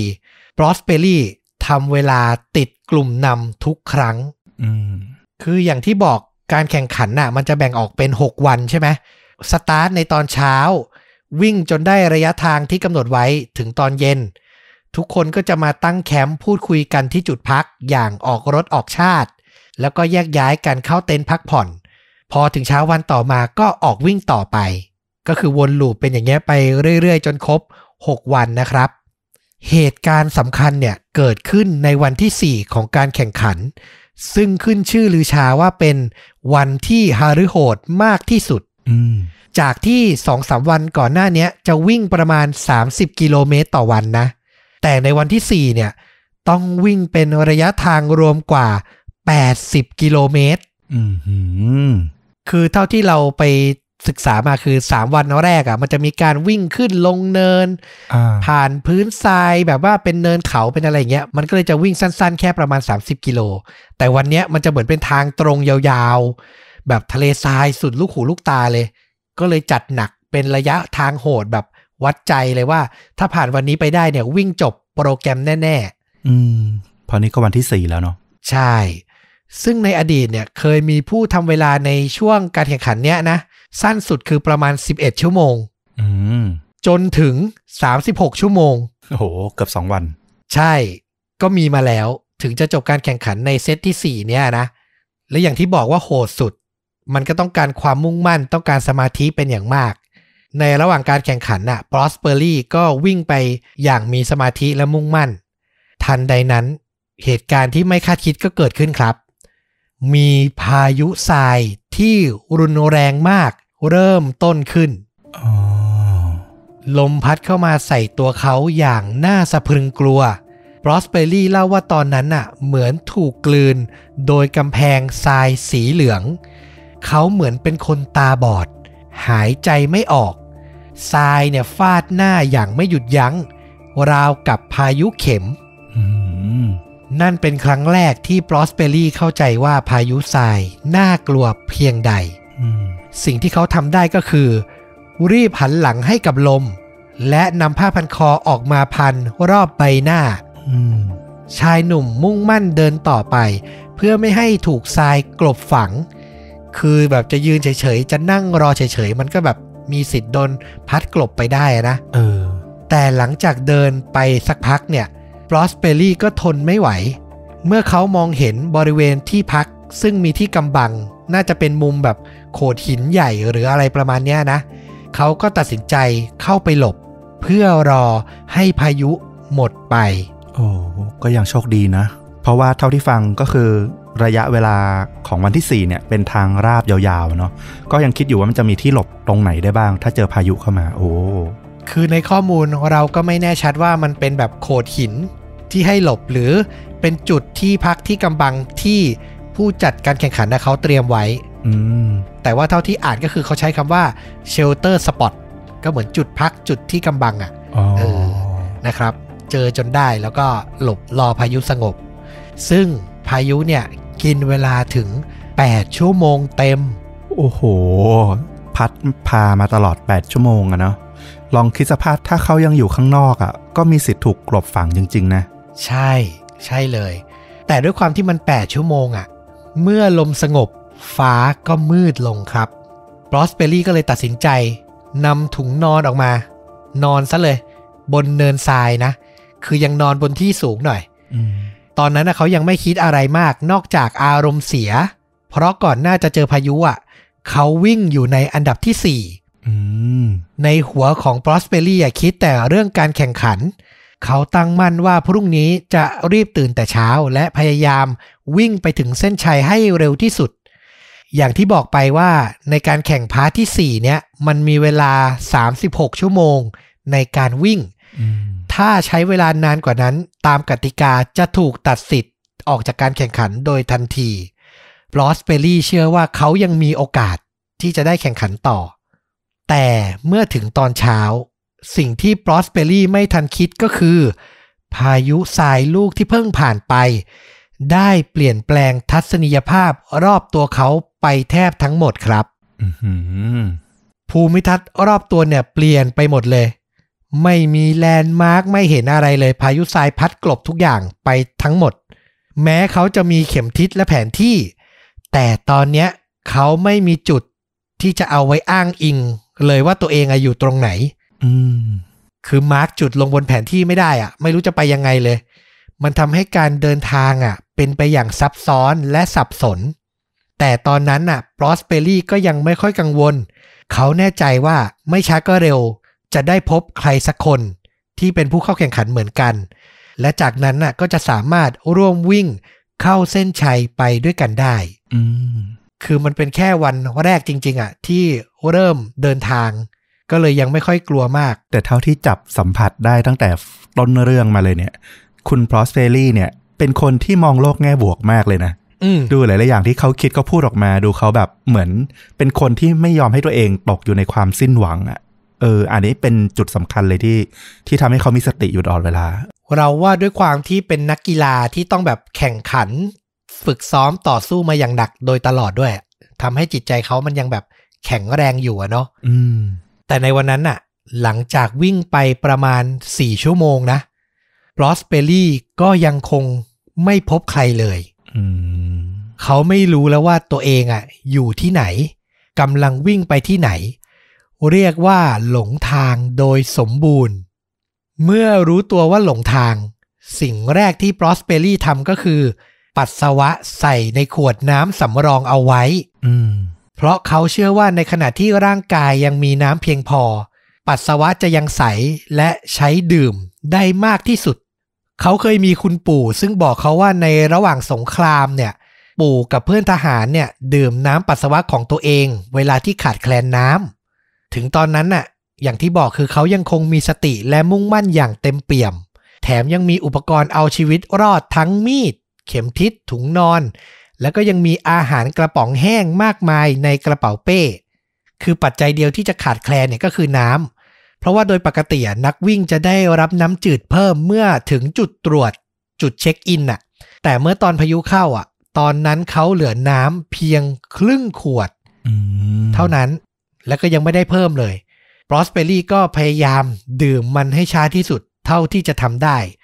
ส่วนน้ำปัสสาวะเนี่ยเขายังไม่ได้ใช้ดื่มนะ คือสำรองเอาไว้ก่อนอืมบรอสเปอรี่เริ่มวางแผนใหม่ เพื่อให้ร่างกายสู้กับสภาพอากาศกลางทะเลทรายได้นานที่สุด เขาวางแผนว่าเขาจะออกเดินทางในช่วงที่อุณหภูมิต่ำสุด ในตอนกลางวัน ก็คือในช่วงเช้ากับช่วงเย็น คือจะเดินทางแค่ช่วงนี้เท่านั้นอืมส่วนในช่วงสายถึงบ่ายที่แดดเริ่มแรงเนี่ย เขาจะพยายามหาที่กำบัง ซึ่งเป็นที่ร่มเพื่อพักก่อน ไม่ให้ร่างกายมันร้อนจนเกินไปอะนะ จะได้มีแรงอยู่ได้นานๆ เขาอะออกเดินตามแผนเนี้ยอยู่ถึง2วันเต็มโอ้โห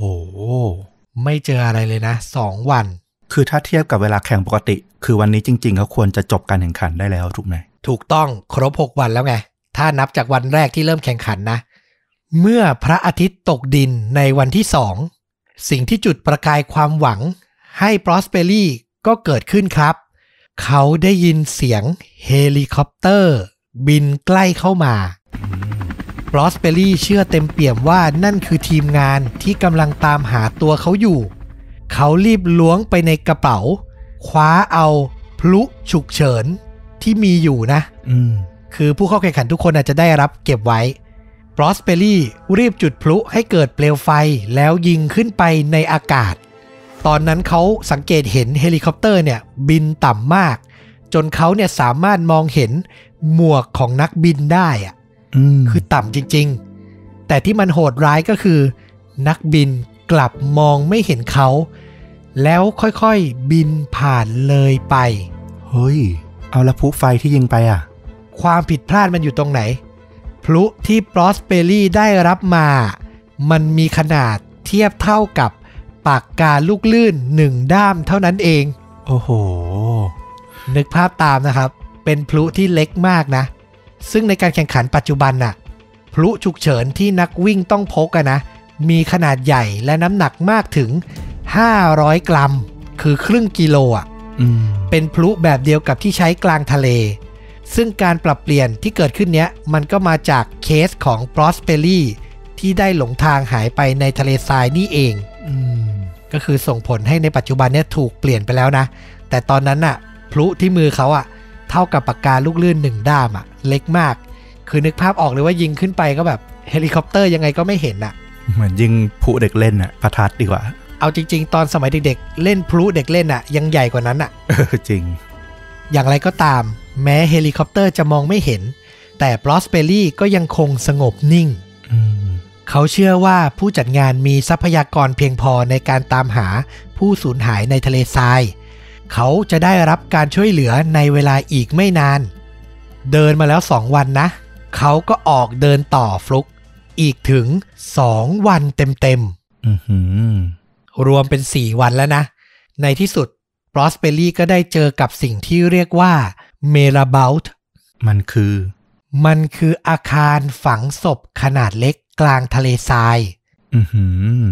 ถ้าเป็นคนไทยนะ เราอยากให้นึกสภาพเจดีย์เล็กๆ แต่เปลี่ยนจากทรงโค้งๆนะ เป็นทรงเหลี่ยมเล็กๆ นะ แล้วก็สร้างด้วยทรายอะ่ะ แล้วภายในก็จะมีแบบว่าขุดหลุมเพื่อฝังศพอืมตอนแรกที่ปรอสเปอรี่เห็นเมลาเบลต์เนี่ย เขาหวังว่าจะมีคนอาศัยอยู่ แต่เมื่อเดินเข้าไปก็น่าเสียดายครับที่ไม่มีใครอยู่ที่นั่น มีเพียงร่างของนักบวชอยู่ในโลงศพภายในอาคารเท่านั้นเองอื้อหือแต่เขาก็ยังคิดว่าโชคดีนะ เพราะอย่างน้อยก็ยังเจอที่พักที่มีหลังคา มีผนัง ป้องกันแสงแดดและสายลมได้อืมปรอสเปอรี่ตัดสินใจปีนขึ้นไปบนยอดของเมลาเบลต์เพื่อทำการปักธงชาติอิตาลี เป็นสัญลักษณ์ไว้เพื่อใครอะผ่านไปมาจะได้เห็น และขณะที่เขาปีนขึ้นไปบนหลังคา เขาก็ได้เห็นอีกสิ่งหนึ่งก็คือ เหล่าฝูงค้างคาว ที่ห้อยหัว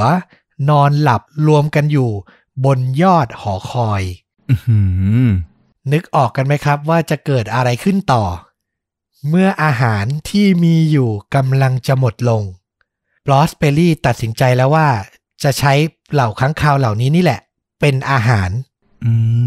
เขาเริ่มจากการหยิบค้างคาวหนึ่งตัว ขึ้นมาอยู่ในกำมือ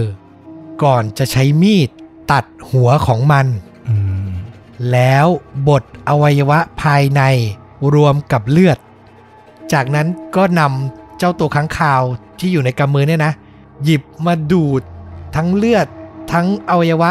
ทั้งหมดแล้วก็กลืนลงคอไปอ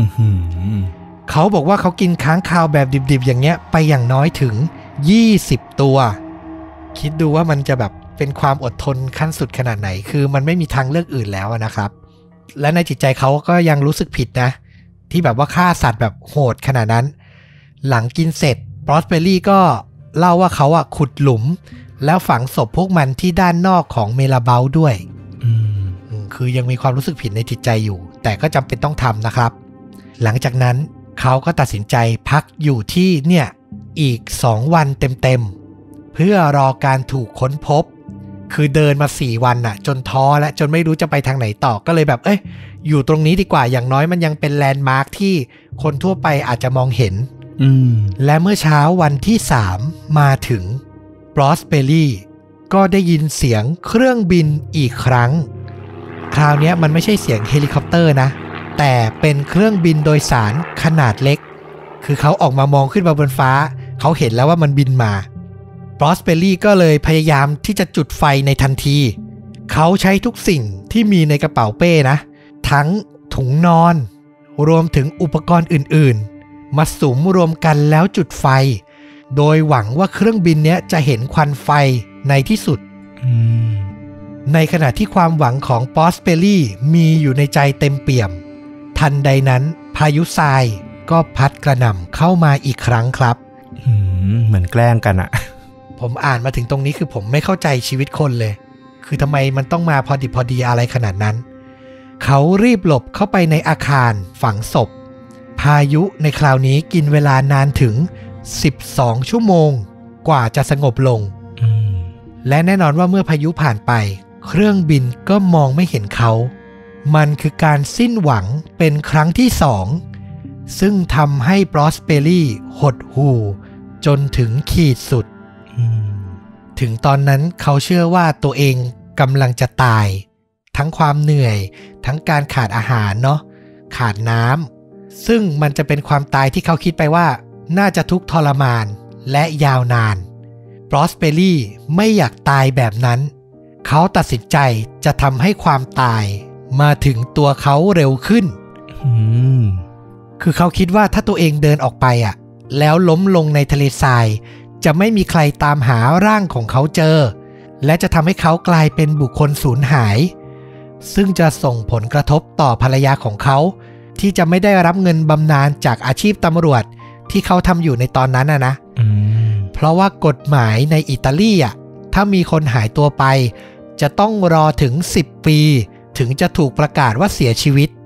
พลอสเปอรี่คิดว่าถ้าตัวเองตายในอาคารฝังศพแห่งนี้ น่าจะมีคนค้นพบศพของเขาได้เร็วกว่า และภรรยาของเขาจะไม่เดือดร้อนนะครับอืมในที่สุดเขาตัดสินใจใช้ถ่านไม้ที่เจอ เขียนเป็นจดหมายถึงภรรยา ขอโทษในทุกอย่างที่มันต้องจบลงแบบนี้ จากนั้นบรอสเปอรี่ใช้มีด กรีดข้อมือตัวเอง แล้วทิ้งตัวลงนอนรอความตายที่กำลังคลืบคลานเข้ามาอื้อหือเขาหมดสติไป จนเมื่อเช้าวันใหม่มาถึงบลอสเปอรี่ลืมตาตื่น และพบว่าตัวเองยังมีชีวิตอยู่ เมื่อเขาก้มลงมองรอยกรีดข้อมือของตัวเองก็พบว่า มันไม่มีเลือดไหลออกมาแม้แต่น้อยอ้าว เนื่องจากร่างกายของเขาขาดน้ำครับอ๋อทำให้เลือดอะมันหนืด และตัวเขาเองอะน่าจะกรีดแผลลึกไม่พอด้วย โมเมนต์ตรงเนี้ย มันทำให้เขาอะเปลี่ยนความคิดเลย คิดมุมใหม่เลย นึกออกใช่ปะอืมมันเหมือนเลือกจะตายแล้วแต่มันไม่ตายอะ่ะปรอสเปอรี่เลยตั้งสติใหม่ เอาการรอดตายครั้งเนี้ยมาคิดว่าโชคชะตา น่าจะบอกให้เขาอะสู้ต่อไป ลูกๆและภรรยายังรอเขาอยู่อย่างมีความหวัง ร่างกายก็ยังมีแรงเหลือ ในสมัยที่เป็นนักปัญจกรีธาเนี่ย เขาเคยฝึกฝนอย่างหนักถึง 12 ชั่วโมงต่อวันอืมก่อนจะมาวิ่งในครั้งเนี้ยเขาก็ฝึกร่างกายมาอย่างหนัก เขาเริ่มเชื่อว่าเขาจะรอดไปได้กำลังใจกลับมาเต็มเปี่ยม อีกครั้ง ในที่สุดเขาก็ตัดสินใจเดินทางออกจากเมลาเบลต์เขานำคำพูดของชาวทัวเร็ก ซึ่งเป็นคนท้องถิ่นที่อาศัยอยู่ในทะเลทรายซาฮารานะ ซึ่งเขามีโอกาสได้คุยด้วยก่อนเริ่มแข่งขันน่ะ มาใช้ ชาวทัวเร็กบอกกับเขาว่า ถ้าคุณหลงทางในทะเลทราย ให้มุ่งหน้าไปยังก้อนเมฆที่คุณมองเห็นบนขอบฟ้าในยามรุ่งสางอืม ในระหว่างวัน พวกมันอาจจะหายไป แต่จงตั้งเข็มทิศและเดินไปตามนั้น แล้วคุณจะพบกับสิ่งมีชีวิตในที่สุดเนี่ยหลักคิดของมันคืออะไรเนี่ย เราไม่แน่ใจเหมือนกัน แต่มันคือแบบวิธีการของทางเจ้าถิ่นเลยอะชาวทัวเร็กนี่คือ ใช้ชีวิตอยู่ในทะเลทรายซาฮาราเลย เหมือนแบบตื่นเช้ามาแล้วเจอก้อนเมฆที่แบบมีแสงพระอาทิตย์อยู่อะคือไปทางนั้นเลย เดี๋ยวยังไงก็ต้องเจออืม เราไม่แน่ใจเหมือนกันว่ามันมีหลักวิทยาศาสตร์อะไรมารองรับไหมนะครับ แต่คือปรอสเปรีอะไม่รู้จะเชื่ออะไรแล้วก็เชื่อตามนี้แหละ เขาออกเดินกลางทะเลทรายซาฮาราต่อ อาศัยฆ่างู และกิ้งก่า กินดิบๆ เพื่อเอาชีวิตรอดปรอสเปรีรู้ว่าตัวเองเนี่ยน้ำหนักลดลงอย่างไม่น่าเชื่อ ยิ่งเขาเดินมาก นาฬิกาข้อมือก็ยิ่งหลวมโหคือมันแบบรู้สึกขนาดนั้นเลยนะ แถมร่างกายก็เริ่มขาดน้ำจนปัสสาวะอะไม่ออก แต่ด้วยจิตใจที่กลับมามุ่งมั่น ต้องการพบครอบครัวและเพื่อนอีกครั้งทำให้เขายังคงสู้ต่อ เขาเริ่มสังเกตและใส่ใจทุกร่องรอยในทะเลทรายอย่างระมัดระวัง บางครั้งเขาเห็นมูลแห้งของสัตว์ ที่ให้เบาะแสว่าควรเดินไปต่อในทิศทางไหน เขาเริ่มเรียนรู้ว่ามีอาหารอยู่รอบตัว คือแบบการที่อยู่นานๆมาทำให้เขาเป็นคนช่างสังเกตมากขึ้นน่ะ ครั้งหนึ่ง เขามองไปที่พื้นทรายแล้วเห็นว่ามันเป็นร่องรอย บอกให้รู้ว่าเคยเป็นแม่น้ำอืมซึ่งแห้งขอดไปแล้ว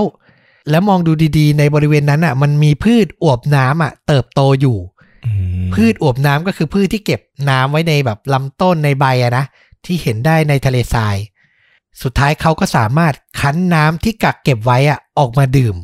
ประทังชีวิตไปได้ คือเราว่าโมเมนต์สำคัญที่สุดคือ เขากลับมามีกำลังใจและคิดแล้วว่าเขายังไงเขาก็จะสู้ มันทำให้เขาแบบค่อยๆเรียนรู้ที่จะอยู่ในสภาวะเนี้ยแล้วก็อยู่ไปได้ เหมือนคนมันเคยผ่านความตายมาแล้วครั้งหนึ่งอะเนาะมันไม่มีอะไรแย่ไปกว่านะกว่าความตายแล้วแหละ ดังนั้นที่เหลือมันก็คืออะไรที่มันสู้ได้ทั้งนั้น จริงเลย ซึ่งระหว่างนั้นน่ะ ผู้จัดงานก็ออกตามหาตัวปรอสเปรีอย่างไม่ลดละนะ พี่ชายและพี่สะพ้ยของเขาลงทุนบินมาจากอิตาลีเพื่อเข้าร่วมการค้นหา พวกเขาพบร่องรอยบางอย่างที่ปรอสเปรีทิ้งไว้ เช่น เชือกผูกรองเท้า แล้วก็สำรวจอะไปจนถึงเมราเบลที่ปรอสเปรีเคยอยู่เนี่ยนะอืมแล้วก็พบร่องรอยของเขาด้วย แต่ถึงตอนนั้นน่ะ ทุกคนต่างคิดว่าตัวเขาอะเสียชีวิตไปแล้ว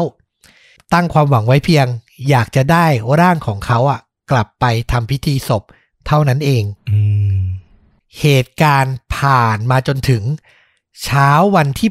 8 ที่เขาหลงทางหายตัวไปเนี่ยนะปรอสเปอรี่เดินมาเจอกับโอเอซิสเล็กๆอืมโชคดีมาก หลังจากโชคร้ายมาหลายรอบ จริง ๆ เขาเป็นทั้งคนที่โชคร้ายที่เจอพายุทราย แต่เขาก็เป็นคนที่โชคดีเหมือนกันนะ เท่าที่ฟัง ทั้งเจอเมลาเบลต์ทั้งเจอโอเอซิส คือในซาฮารามันก็ไม่ใช่อะไรที่จะเจอกันง่ายๆนะเอาความรู้สึก จริง นึกภาพผืนทรายสุดลูกหูลูกตา แล้วเจอแบบพวกนี้ได้ถือว่าต้องมีโชคประมาณนึงนะอืมเมื่อเจอโอเอซิสตอนนั้นมันเหมือนแบบชโลมหัวใจเลยนะเขาก็นอนลงริมลำธารค่อยๆ จิบน้ำช้าๆ อยู่อย่างนั้นน่ะ ประมาณ 6 ถึง 7 ชั่วโมงเต็ม จากนั้นก็ออกเดินทางต่อ จนได้เห็นรอยเท้าบนพื้นทรายอื้อหือ เนี่ย มันทำให้รู้ว่ามีคนน่ะ อยู่ไม่ไกลแล้วอืมแต่หลังจากนั้นก็ไม่เร็วนะ จากวันที่ 8 ข้ามมาจนถึงวันที่ 9 นะ เขาถึงเห็นสิ่งมีชีวิตชนิดแรกในรอบเกือบ 10 วัน มันคือแพะอืมที่เดินร่อนเร่อยู่ไกลๆเลย แต่รู้แล้วว่าเป็นแพะ เมื่อเดินเข้าไปใกล้ปรอสเปรี่ก็ได้เจอเด็กสาวที่กำลังเลี้ยงแพะอยู่ เมื่อเธอเห็นเขา ก็วิ่งหนีไปด้วยความหวาดกลัว นึกสภาพคุณออสเตรเลียตอนนี้ก็คงน่ากลัวอยู่ไม่น้อยอะ9วันน่ะ ที่อยู่ในทะเลทรายนะ ทั้งสีผิวที่คงคล้ำสภาพคนผอม เดินแบบร่างกายไม่ไหวแล้วอะ่ะ มันก็คงน่ากลัวพอสมควรแหละ อืมเด็กสาววิ่งไปที่เต็นท์ที่เธอพักอาศัยกับครอบครัว เพื่อบอกกับเหล่าผู้ใหญ่ว่าปรอสเปรี่เนี่ยกำลังเดินมา ต้องบอกว่าในที่พักตอนนั้นน่ะไม่มีผู้ชาย คาดว่าพวกเขาน่าจะออกไปตลาดกัน ไปซื้อเสบียงอะไรอย่างนั้นนะนะ แต่โชคดีที่เหล่าผู้หญิงที่อยู่ในเต็นท์เนี่ยดูแลปรอสเปรี่เป็นอย่างดี พวกเธอใจดีมาก หญิงชราคนหนึ่งออกมาจากเต็นท์และให้นมแพะแก่ปรอสเปรี่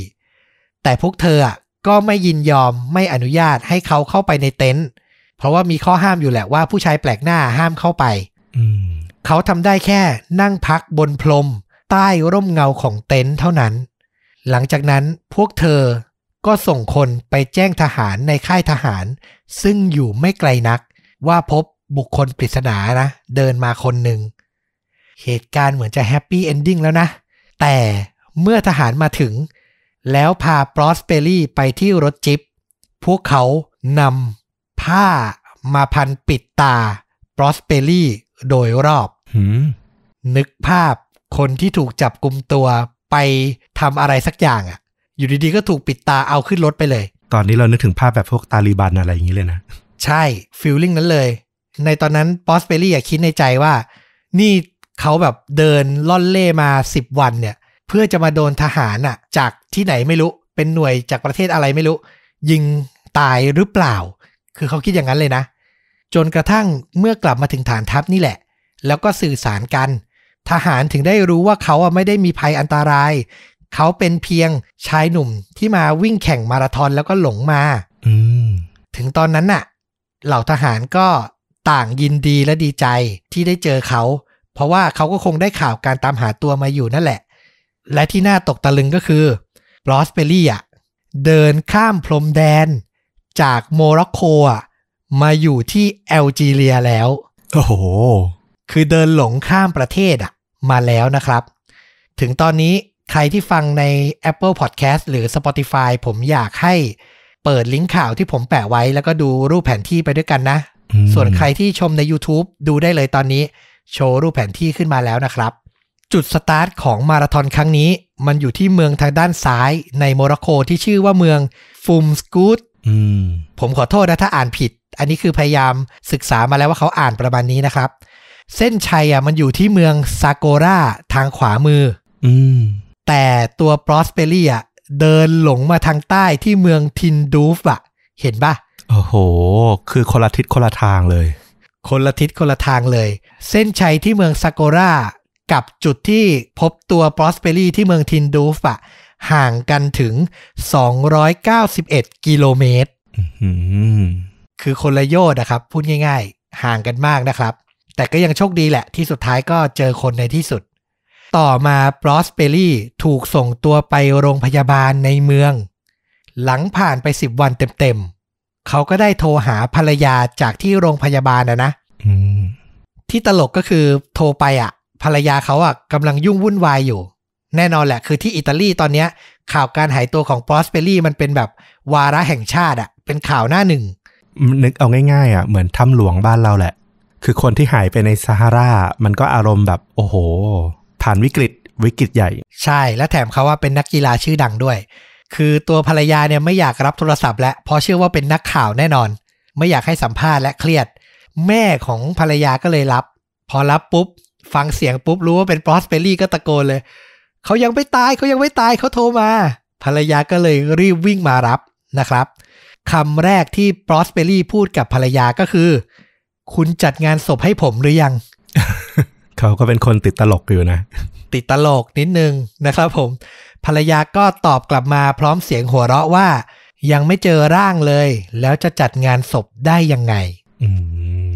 อ่าทุกอย่างก็จบลงด้วยดีนะครับ เมื่อชั่งน้ำหนักที่โรงพยาบาล น้ำหนักของปรอสเปรี่เนี่ยจาก 61 กิโลกรัมนะ เหลือเพียง 45 กิโลกรัมเท่านั้น โอ้โห ลดไป 16 กิโลนะครับ ภายใน 10 วัน ดวงตาและตับของเขาได้รับความเสียหาย แต่ไตอะปกติดี ต้องบอกว่า ปัสสาวะสำรองเนี่ยช่วยชีวิตเขาเหมือนกันนะเขาไม่สามารถกินอะไรได้นอกจากซุปหรือของเหลวอะเป็นเวลาหลายเดือน คือร่างกายมันก็ต้องค่อยๆ ปรับสภาพอะเนาะและใช้เวลาเกือบ 2 ปี กว่าจะฟื้นตัวเป็นปกติร้อยเปอร์เซ็นต์อืมอืมร่างกายมันผิดเพี้ยนไปหมดอะเนาะเข้าใจได้ ใช่4ปีต่อมาบลอสเปรี่กลับมาแข่งขันที่มาราธอนเดซาเบลอีกครั้งครับอือหือหลังผ่านความล้มเหลว ด้วยจิตใจความเป็นนักกีฬา เขาก็อยากจะทำมันให้สำเร็จ นอกจากนี้เขายังยอมรับว่าหลงไหลในทะเลทราย จนถอนตัวไม่ขึ้นบรอสเปรี่ กลับมาแข่งขันอีกถึง 8 ครั้ง โดยทำอันดับได้ดีที่สุดคืออันดับที่ 12อืมคือหลงไหลจริง ๆนะครับ และแม้ภรรยาจะเข้าใจและใช้ชีวิตอยู่กับเขามาหลายปีนะ แต่เมื่อถึงจุดหนึ่งในปี 2014ปรอสเปรี่และซินเซียก็ตัดสินใจแยกทางกัน แต่ยังเป็นเพื่อนที่ดีต่อกันอยู่นะปรอสเปรี่บอกว่าหลังจากหย่า เข้าใจกันมากกว่าเดิม แล้วก็เป็นเพื่อนที่ดีต่อกันมากกว่าเดิมด้วยซ้ำแต่ซินเซียก็คือเข้าใจว่าให้ตายยังไงอะก็เปลี่ยนความเป็นปรอสเปรี่ไม่ได้อะอืมเขายังคงหลงไหลในความท้าทายที่จะออกวิ่ง ออกแข่งขัน บินไปต่างประเทศไปฝ่าทะเลทรายอยู่อย่างเนี้ย ซึ่งมันไม่เหมาะที่จะใช้ชีวิตเป็นครอบครัว อืม คนอยู่บ้านเนอะเป็นห่วงอะเข้าใจ ใช่ และสุดท้ายก็เชื่อว่า เขาจะหลงไหลในการใช้ชีวิต เป็นนักกีฬาฝ่าทะเลทรายอย่างนี้ ไปจนกว่าร่างกายจะหมดแรง เป็นบทสรุปของชายหนุ่มผู้นี้นะครับเมาโลปลอสเปรี่อืมถึงทุกวันเนี้ยเราไปดูสัมภาษณ์เขาล่าสุดในปี 2019 ที่ผ่านมาเนี้ยนะครับ คือก็อายุมากแล้วนะ ประมาณ 60 แล้วอะ่ะกว่าๆแล้วอะ่ะ ก็ยังคงซ้อมวิ่งอยู่ และยังตั้งมั่นว่าจะแข่งขันอยู่เลยอะ่ะอืมเป็นส่วนหนึ่งในชีวิตเขาไปแล้วแหละ ถูกต้องนะครับ เป็นเส้นทางที่เขาเลือกไปแล้ว สำหรับภาพยนตร์ที่เล่าชีวิตเหตุการณ์ในครั้งเนี้ยของ p r o s p e r y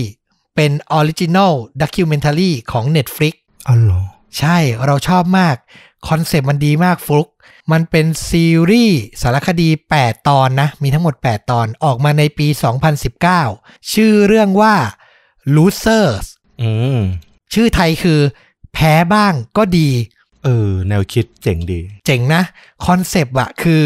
มันคือ 8 เรื่องราวของนักกีฬาที่เคยแพ้ครั้งใหญ่อะคือมีปรอสเปรี่ที่หลงในทะเลทรายนะ นอกจากนั้นก็ยังแบบมีนักมวย นักยิมนาสติก กีฬากอล์ฟกีฬาฟุตบอลที่เคยแบบ เจอโมเมนต์การพ่ายแพ้ใหญ่ ๆ จนแทบจะหมดกำลังใจอะแล้วสุดท้ายพวกเขาเหล่าเนี้ยก็สู้และกลับมายืนหยัดได้อีกครั้งหนึ่งอืมก็คือจะไปสัมภาษณ์ แล้วไปจำลองเหตุการณ์ให้เห็นว่า พวกเขาผ่านอะไรมาบ้าง เอกลักษณ์ความเท่ของเรื่องนี้เลยนะคือ นอกจากภาพสถานที่จริงแล้วก็บทสัมภาษณ์แล้วอะมันมีภาพแอนิเมชันอืมที่ใช้จำลองเหตุการณ์ ซึ่งโคตรเท่เลย ใช้คำนี้เลยเท่มากเราชอบมาก คือทุกวินาทีที่ดูไปอะมันเป็นสารคดีที่ไม่น่าเบื่อเลย ความยาวมันกำลังดีด้วยแหละประมาณ 30-35 นาทีเท่านั้นเองอ่ากำลังพอเหมาะเลยกำลังพอเหมาะเลย แล้วก็น่าสนใจมากๆธีมเรื่องมันดีมาก อยากให้ทุกคนเปิด Netflix เลยนะ ตอนนี้ดูกันได้เลยนะครับ เริ่มจากตอนของ p r o s p e r y นี่แหละ รู้สึกจะเป็นตอนที่ 4 แล้วจะรู้เลยว่าแบบเขาสู้มากๆ กว่าจะมีชีวิตผ่านพ้น moment นั้นมาได้ อืม แต่สำหรับเรานะ เราไม่รู้สึกว่าเขาเป็น loser เลยนะ คือสิ่งที่เขาเจอมันเป็นเรื่องที่มันเกินการแข่งขันไปละ มันคือการเอาชนะตัวเองเอาชนะธรรมชาติแล้วอะมันไม่ใช่เอาชนะคู่แข่งแล้วอะคือถ้าเขารอดชีวิตมาได้คือเขาคือผู้ชนะ อืม ถูกต้องเลย แล้วกว่าเขาจะรอดมาได้ มันก็แบบโมเมนต์เขาอะที่เราชอบคือมันดิ่ง มันดิ่งสุด ดิ่งไปจนถึงฆ่าตัวตาย แล้วก็กลับมา อืมคือมันเป็นชีวิตคนที่แบบให้บทเรียนกับ ผู้ที่ได้รับรู้มากๆ แล้วก็อยากเอามาเล่าให้ฟังในวันนี้นะครับ เชื่อว่าคุณผู้ฟังน่าจะได้ข้อคิดอะไรหลาย ๆ อย่างเนาะกับชีวิตที่เป็นไปของเราเนี่ยนะครับ สู้กันต่อไปแล้วกัน เอาล่ะ ครบถ้วนแล้วเนาะกับเรื่องจริงยิ่งกว่าหนังใน episode นี้ฝากติดตามทุกช่องทางเหมือนเดิม Facebook YouTube b l o g d i t Spotify และ Apple Podcast นะครับผม ใครที่ฟัง 2 ตอนต่อสัปดาห์ไม่จุใจ แวะไปใน Facebook นะ ไปอ่านบทความ ไปดูคลิปตัดสั้นๆ จากการไลฟ์ได้นะครับผมฝากไว้ด้วยนะอืมแล้วกลับมาพบกันได้ใหม่ใน episode ต่อๆไปวันนี้ต้อมกับฟลุกลาไปก่อน สวัสดีครับ สวัสดีครับ มีไฟไหม้ฉันไปรอบนสวรรค์ก่อนนะ นี่คือหนึ่งข้อความจากผู้เสียชีวิต ที่ส่งหาคนที่รัก ท่ามกลางเหตุการณ์เพลิงไหม้ ณสถานีรถไฟใต้ดิน เมืองแทกู ประเทศเกาหลีใต้ ท่ามกลางเปลวเพลิงและควันไฟ มีอะไรเป็นบทเรียนให้เราได้บ้าง มาหาคำตอบไปพร้อมกัน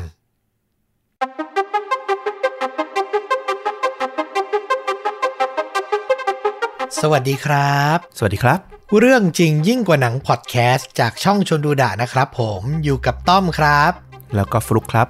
กับหนึ่งเรื่องจริงสุดเข้มข้นจนถูกนำไปสร้างเป็นภาพยนตร์นะครับผม วันนี้นี่ต้องบอกว่าเรื่องราวที่ผมเตรียมมาเนี่ยมันอยู่ตรงกลาง ระหว่างฆาตกรรมกับโศกนาฏกรรม อือหือโหน่าสนใจมาก ไม่รู้จะนิยามมันยังไง แต่ที่รู้คือ พออ่านเรื่องนี้จบแล้วผมรู้สึกเหมือนกับเรื่องหลาย ๆ เรื่องที่แบบว่าต้องเล่าอะอืมแต่ก็เชื่อว่าหลาย ๆ คนอาจจะเคยพอรู้เรื่อง หรือเคยแบบผ่านตาข่าวเหตุการณ์เนี้ยมาบ้างแล้วนะ เชื่อว่าอย่างนั้น อืม ก็ผ่านมาประมาณสัก10กว่าปีและเกือบ20ปี แสดงว่าเป็นเหตุการณ์ที่ค่อนข้างมีชื่อเสียงเลยทีเดียว ใช่ ค่อนข้างเป็นที่จดจำในประเทศเกาหลีใต้อือหือแต่เราเชื่อว่าอาจจะแบบไม่ได้มีคนแบบรู้ลึกแบบลงรายละเอียดมากขนาดนั้น พอไปอ่านเจอก็เลยอยากนำมาถ่ายทอดให้ฟังกัน เป็นอุทาหรณ์แล้วมีข้อคิดอะไรหลาย ๆ อย่างเลย นะครับแต่ก่อนจะเริ่มต้นก็ขออนุญาตขายของเช่นเคยนะครับ ผมย้ำกันอีกทีว่ายังสมัครเป็นสมาชิกช่องชวนดูดะกันได้อยู่ตลอดนะครับ support ต้อมกับฟลุกเดือนละ 50 บาท แล้วได้ฟังพอดแคสต์ตอนพิเศษเดือนละ 1 ตอน แล้วก็มีการร่วมสนุกเล่นเกมรับของรางวัลเล็ก ๆ น้อย ๆ กันเป็นระยะระยะด้วยนะครับผมมาอยู่ใกล้ชิดกันมากขึ้น ให้ช่องเราเติบโตอย่างแข็งแรงมากขึ้นนะครับ ดูลิงก์กดลิงก์ ที่ใต้คลิปนี้ได้เลยขอบพระคุณล่วงหน้านะครับผม เอาล่ะสำหรับเรื่องราวในวันนี้นะ พาฟลุกกับคุณผู้ฟัง ย้อนไปวันที่ 18 กุมภาพันธ์ ปี 2003 ครับ ที่เมืองชื่อว่าแทกู ประเทศเกาหลีใต้ แทกูเนี่ยเป็นเมืองที่มีขนาดใหญ่เป็นอันดับ 4 ของเกาหลีใต้นะ รองจากกรุงโซล ปูซาน แล้วก็อินชอน ก็คือถือว่าเป็นเมืองใหญ่เมืองหนึ่งเลยแหละนะครับอืมตอนนั้นเนี่ยเวลา 9 นาฬิกา 53 นาที บริเวณสถานีรถไฟใต้ดิน จุงกังโน ขออภัยนะครับถ้าอ่านผิดนะครับ ตอนนั้นน่ะยังคงมีผู้คนจำนวนมากอะ่ะรอรถไฟโดยสารอยู่ แต่อาจจะน้อยกว่าแบบช่วงเช้ากว่านี้เล็กน้อย เพราะปกติที่เกาหลีจะเข้างานกันประมาณ 9 โมง ก็คือใกล้เคียงกับบ้านเราอะนะ ชั่วโมงเร่งด่วนก็จะแบบเช้าสักนิดนึง แต่ตอนนั้นมันเริ่มสายแล้ว แต่ก็ยังมีเหล่าพนักงานน่ะที่แบบเขาจะทำงานกันตามห้างสรรพสินค้าซูเปอร์มาร์เก็ตอะไรประมาณเนี้ยนะครับ ค่อนข้างเยอะ เวลาเข้ากะของงานประเภทเนี้ยจะเริ่มประมาณ 10โมงครึ่งอะเนาะอืมก็ยังมีจำนวนผู้โดยสารที่ค่อนข้างหนาแน่นอยู่ ทุกอย่าง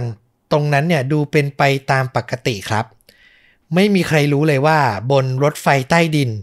หมายเลขนะ 1079 มีภัยอันตรายซ่อนอยู่ครับอืมภัยที่ว่าเนี้มาจากชายวัย 56 ปี ชื่อคิมแดฮัน เขาอยู่ในขบวนรถไฟนะ ที่กำลังจะเข้าเทียบชานชาลา ตัวเขาเนี่ยสะพายกระเป๋าทรงกระบอกสะพายข้างขนาดใหญ่ อารมณ์กระเป๋าแบบคนที่แบบใช้เล่นกีฬาแบบนักเทนนิสประมาณนั้นนะนะอืมต่อมาขณะที่อยู่ในตู้รถเนี่ยนะเขาก็ เปิดกระเป๋าออก ให้คนทั่วไปเห็นว่าในนั้นเนี่ยบรรจุกล่องใส่นมเอาไว้ครับสองกล่องด้วยกัน ก็ดูยังไม่ได้มีอะไรผิดปกติ ถ้าไม่ใช่ว่าอีกมือหนึ่งอะเขาถือไฟแช็กแล้วทำการจุดเล่นน่ะอือหือจริง ๆ ในระบบขนส่งสาธารณะ ไม่ให้เอาพวกนี้เข้าไปจุดเล่นอะไรอยู่แล้วหรือเปล่า ใช่ เป็นข้อห้ามอยู่แล้ว แต่เราไม่แน่ใจเหมือนกันว่าระบบตรวจเช็คมันหนาแน่นหรือมีคนเช็ค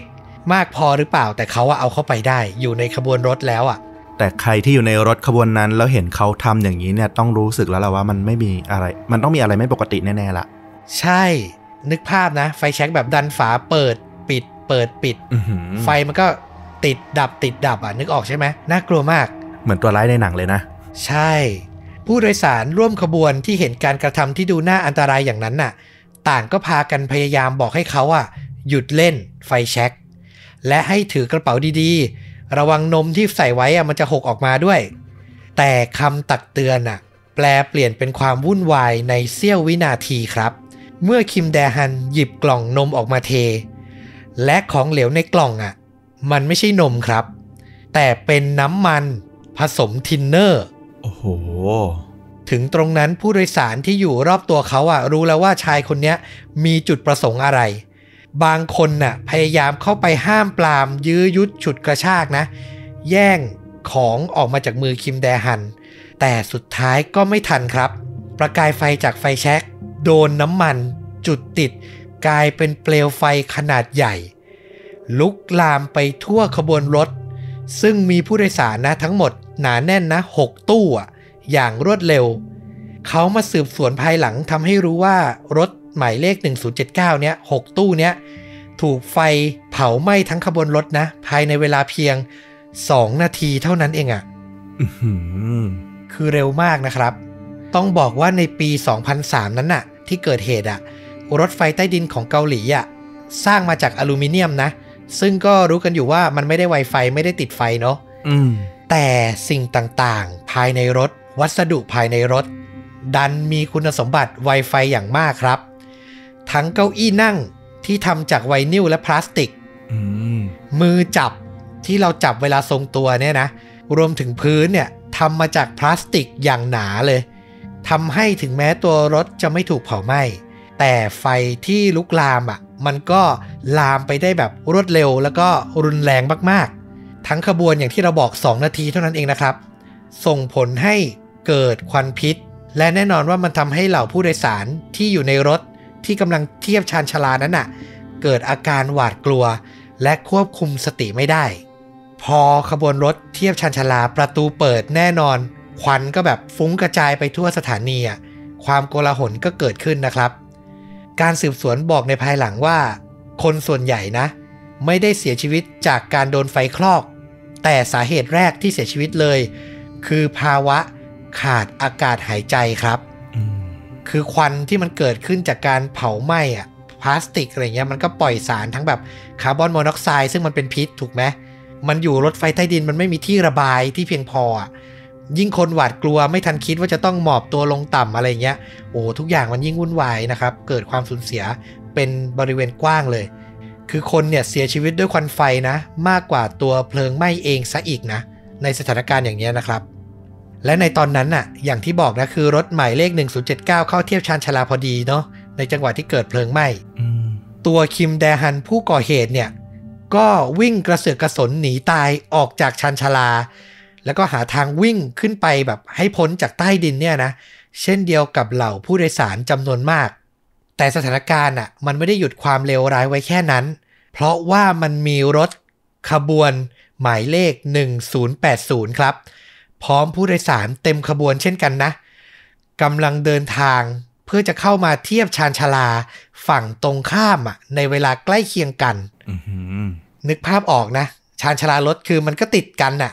สองรางอะก็คือไปคนละทางพูดง่าย ๆ สวนกันนะนะครับ รถหมายเลข 1080 เนี่ย เข้ามาทีหลัง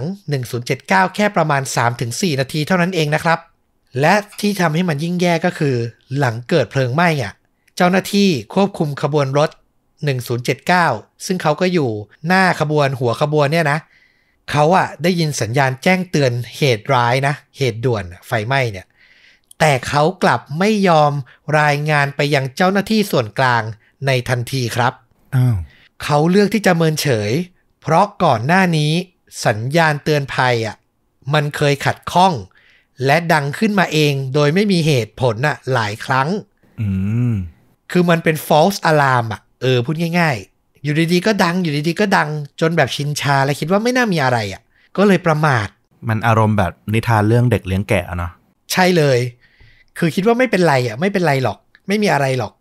และนั่นน่ะทำให้สถานการณ์ยิ่งแย่ เพราะในความเป็นจริง ถ้าขบวน 1079 อะ รายงานไปอะ ขบวน 1080น่ะจะถูกสั่งให้หยุดรถกลางทาง ห่างจากสถานีที่เกิดเหตุเนี้ยมาก ๆ เลย ผู้โดยสารในขบวน 1080 ก็จะมีโอกาสปลอดภัยมากขึ้น แต่ถึงตรงนั้นน่ะ เจ้าหน้าที่ควบคุมรถขบวน 1080 นะ ที่ชื่อว่าชอยซังยอลเนี่ย เขาอะกำลังจะนำรถเทียบชานชาลาตามปกติแล้วอะคือจะถึงอยู่แล้วอะแต่ก่อนจะถึงเพียงเล็กน้อย เขาสังเกตเห็นควันไฟไงฟุ้งกระจายอยู่เต็มชานชาลาเลย ก็เลยตัดสินใจหยุดรถก่อนที่จะถึง แล้วก็ทำการพูดคุยติดต่อกับหน่วยควบคุมกลางอะ ซึ่งบริเวณหน่วยควบคุมกลางอะ ดูกล้องวงจรปิด ก็แทบไม่เห็นอะไรแล้ว เพราะควันมันฟุ้งบังไปหมดแล้ว แต่เนื่องจากพวกเขาอะไม่ได้รับรายงานสถานการณ์อันตรายใดๆไงเขาก็เข้าใจว่ามันเป็นอุบัติเหตุเล็กๆ น้อยๆ ก็เลยบอกให้ชอยซังยอลเนี่ยนำรถเข้าเทียบชานชาลาตามปกติครับ วินาทีที่รถขบวน 1080 เปิดประตูออกได้เพียงไม่กี่วินาทีนะ ชอยซังยอลเนี่ยก็ต้องรีบปิดประตูทั้งขบวนกลับไปใหม่อีกครั้งครับ เพราะว่ามันมีควันน่ะ พุ่งจากบริเวณชานชาลาเข้ามาในตัวรถอะในตู้รถอะเป็นจำนวนมากอืมเขาอะพยายามจะบังคับรถ เพื่อให้มันเคลื่อนออกจากสถานีนี้ไปอะอีกครั้ง คือไม่จอดและ จะไปจอดสถานีหน้า แต่ทว่าเขาทำไม่ได้ครับ เพราะในวินาทีนั้นน่ะ ระบบตรวจจับเพลิงไหม้บนรถอะทำงานไปแล้ว คือจับได้แล้วว่ามีควันไฟมีเปลวไฟ สิ่งที่เกิดขึ้นเมื่อระบบตรวจจับเพลิงไหม้ทำงานก็คือ ระบบไฟฟ้าทั้งหมดโดนตัดทันทีครับอืมทั้งชอยซังยอลและอีกขบวนหนึ่ง1079 เคลื่อนไหวไม่ได้อีกต่อไป เขาก็ยังตั้งสตินะ คือตกใจแหละ แต่ก็ตั้งสติได้และพยายามบอกให้ผู้โดยสารน่ะอยู่ในความสงบ เขาพยายามบอกว่าใจเย็นๆ ทุกคน รถกำลังจะเคลื่อนออกจากสถานีได้ในอีกไม่นาน จากนั้นเขาก็รีบวิทยุติดต่อหน่วยควบคุมนะ โดยหวังจะให้ทางนั้นน่ะทำยังไงก็ได้ให้รถอะกลับมาเคลื่อนที่ได้อีกครั้ง ซังยอลพยายามติดต่อขอความช่วยเหลือไป 3 ครั้งซ้อนครับ กว่าจะได้รับเสียงตอบรับกลับมา แต่เสียงตอบรับอะดันตอบกลับมาแบบ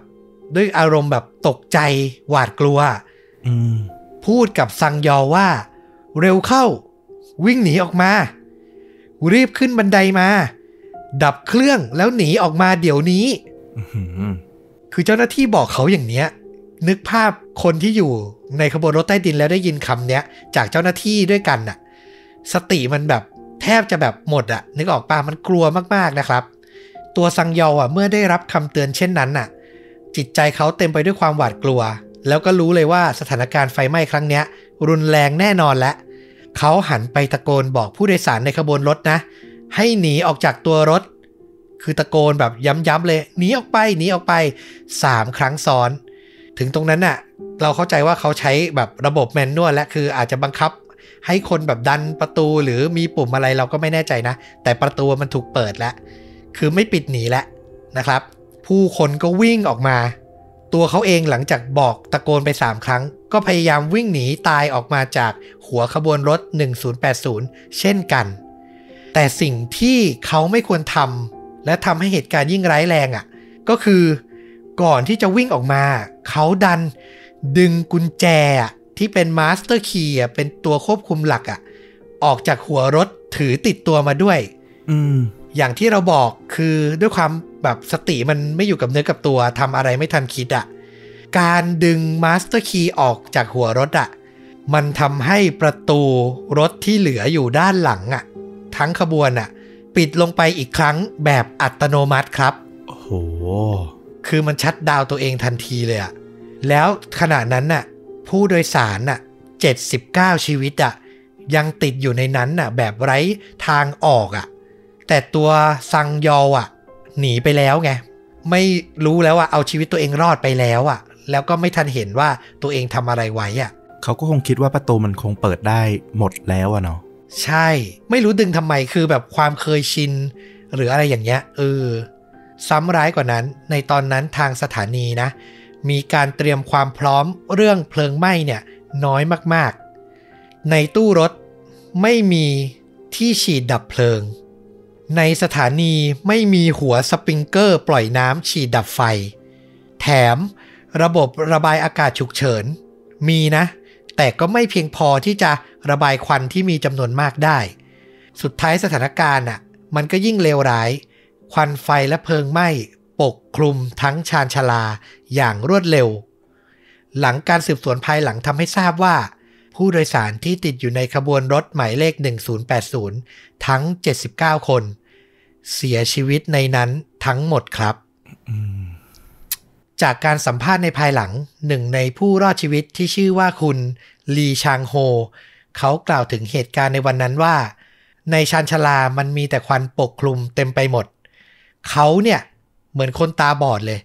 แทบมองไม่เห็นทางตรงหน้าของตัวเองเลย ได้แต่พยายามใช้มือเนี่ยนะ ควานออกไปนำทาง และกึ่งเดินกึ่งวิ่ง หนีตายขึ้นบันไดมาเรื่อยๆ โดยระหว่างทางอะ เขาสะดุดหกล้มอะสองถึงสามครั้ง ซึ่งเมื่อต่อมาพอรอดชีวิตมาได้ เขาคิดย้อนกลับไปก็ทำให้รู้ว่าสิ่งที่ตัวเขาเองสะดุดล้มอะน่าจะเป็นร่างกายของมนุษย์อืมคือแน่นอนท่ามกลางความวุ่นวายเนาะต้องมีคนแบบโดนเหยียบโดนทับ ขาดอากาศหายใจเสียชีวิต แน่นอน มันก็พอทำให้จินตนาการภาพออกนะว่าตรงนั้นวินาทีนั้นมันโหดร้ายขนาดไหน อย่างที่บอกว่าเพลิงไหม้เกิดเวลา 9 นาฬิกา 53 นาที เจ้าหน้าที่ดับเพลิงกว่า 1,300 ชีวิต ถูกแจ้งเหตุและรวมกำลังเข้าต่อสู้กับเปลวเพลิงอย่างสุดชีวิตครับ เหตุการณ์ในครั้งนี้ถือเป็นมหันตภัยในรถไฟใต้ดิน ครั้งที่ใหญ่ที่สุดในประวัติศาสตร์ของเกาหลีใต้ และกว่าเจ้าหน้าที่จะควบคุมเพลิงไว้ได้อะเวลาก็ล่วงเลยมาถึง บ่ายโมง38นาทีอะ โอ้โห ตั้งแต่เช้านะสามชั่วโมงกว่าจาก9โมง53เกือบ10โมง กว่าจะควบคุมเพลิงได้นะครับ พอควบคุมเพลิงได้แล้ว ไม่ใช่เข้าไปได้ทันทีนะ ยังต้องรออีก3ชั่วโมงเต็มอะ เพื่อให้ควันพิษเบาบางลงอะ คิดดูดิว่าแบบ โอ้โห ข้างใต้นั้นมันจะแบบโหดร้ายหนักหนาขนาดไหนนะครับ หลังจากนั้นเจ้าหน้าที่ก็ลงไปสำรวจ ชานชลาข้างล่างได้นะครับ และที่นั่นพวกเขาก็พบกับศพของมนุษย์ นอนเสียชีวิตอยู่มากมาย ทั้งจากเพลิงไหม้ จากการขาดอากาศหายใจ รวมถึงการถูกเหยียบถูกล้มทับนะครับ รวมแล้วเหตุการณ์ในครั้งนี้ มีผู้เสียชีวิตทั้งหมด 192 คน บาดเจ็บ 148 คน และที่น่าเห็นใจ มากกว่านั้นนะ รวมไปถึงแบบเหล่าญาติผู้สูญเสียด้วยนะครับ ก็คือความที่ศพอะถูกไฟเผาอะไฟที่แบบรุนแรงมากๆด้วยทำให้การระบุตัวตนนะมันเป็นไปอย่างยากลำบากมากๆครับ ต้องใช้การพิสูจน์ด้วย DNA อะเข้ามาช่วย และสุดท้ายก็สามารถระบุตัวตนได้เกือบหมดนะ สุดท้ายที่เราไปอ่านเจอคือเขาบอกว่ามีสามศพที่แบบถูกเผาไหม้มากๆ จน ระบุตัวตนไม่ได้เลย และก็มีหนึ่งศพที่ระบุตัวตนไม่ได้ แต่ต่อมาด้วยสิ่งของที่แบบพกติดตัวอืมเออก็แบบเป็นหลักฐานให้สามารถระบุได้ในเวลาต่อมานะครับ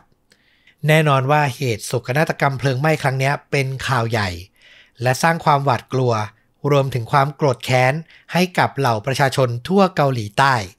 พวกเขาเร่งเร้าให้เจ้าหน้าที่อะ จัดการกับผู้ก่อเหตุให้ได้เร็วที่สุดครับ และหนึ่งสัปดาห์ต่อมาตำรวจก็ทำการเข้าจับกลุ่มตัวการวางเพลิงอย่างคิมแดฮันได้ ในโรงพยาบาล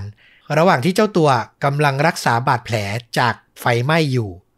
คือฟังมานี้ก็รู้สึกแบบ โอ้โหเขาหน้าหมันไส้จริงๆนะ เป็นเราเป็นญาติหรือเป็นคนที่แบบรอดชีวิตมาได้นี่แบบคงแบบอยากทำอะไรกับเขาสักอย่างอะ่ะ เออ น่าโกรธแค้นมากๆนะครับ และเมื่อสอบสวนถึงสาเหตุก็ทำให้พบว่า ตัวเขาอะก่อนหน้านี้เคยทำอาชีพคนขับแท็กซี่ แล้วในเดือนพฤศจิกายนปี 2001อะ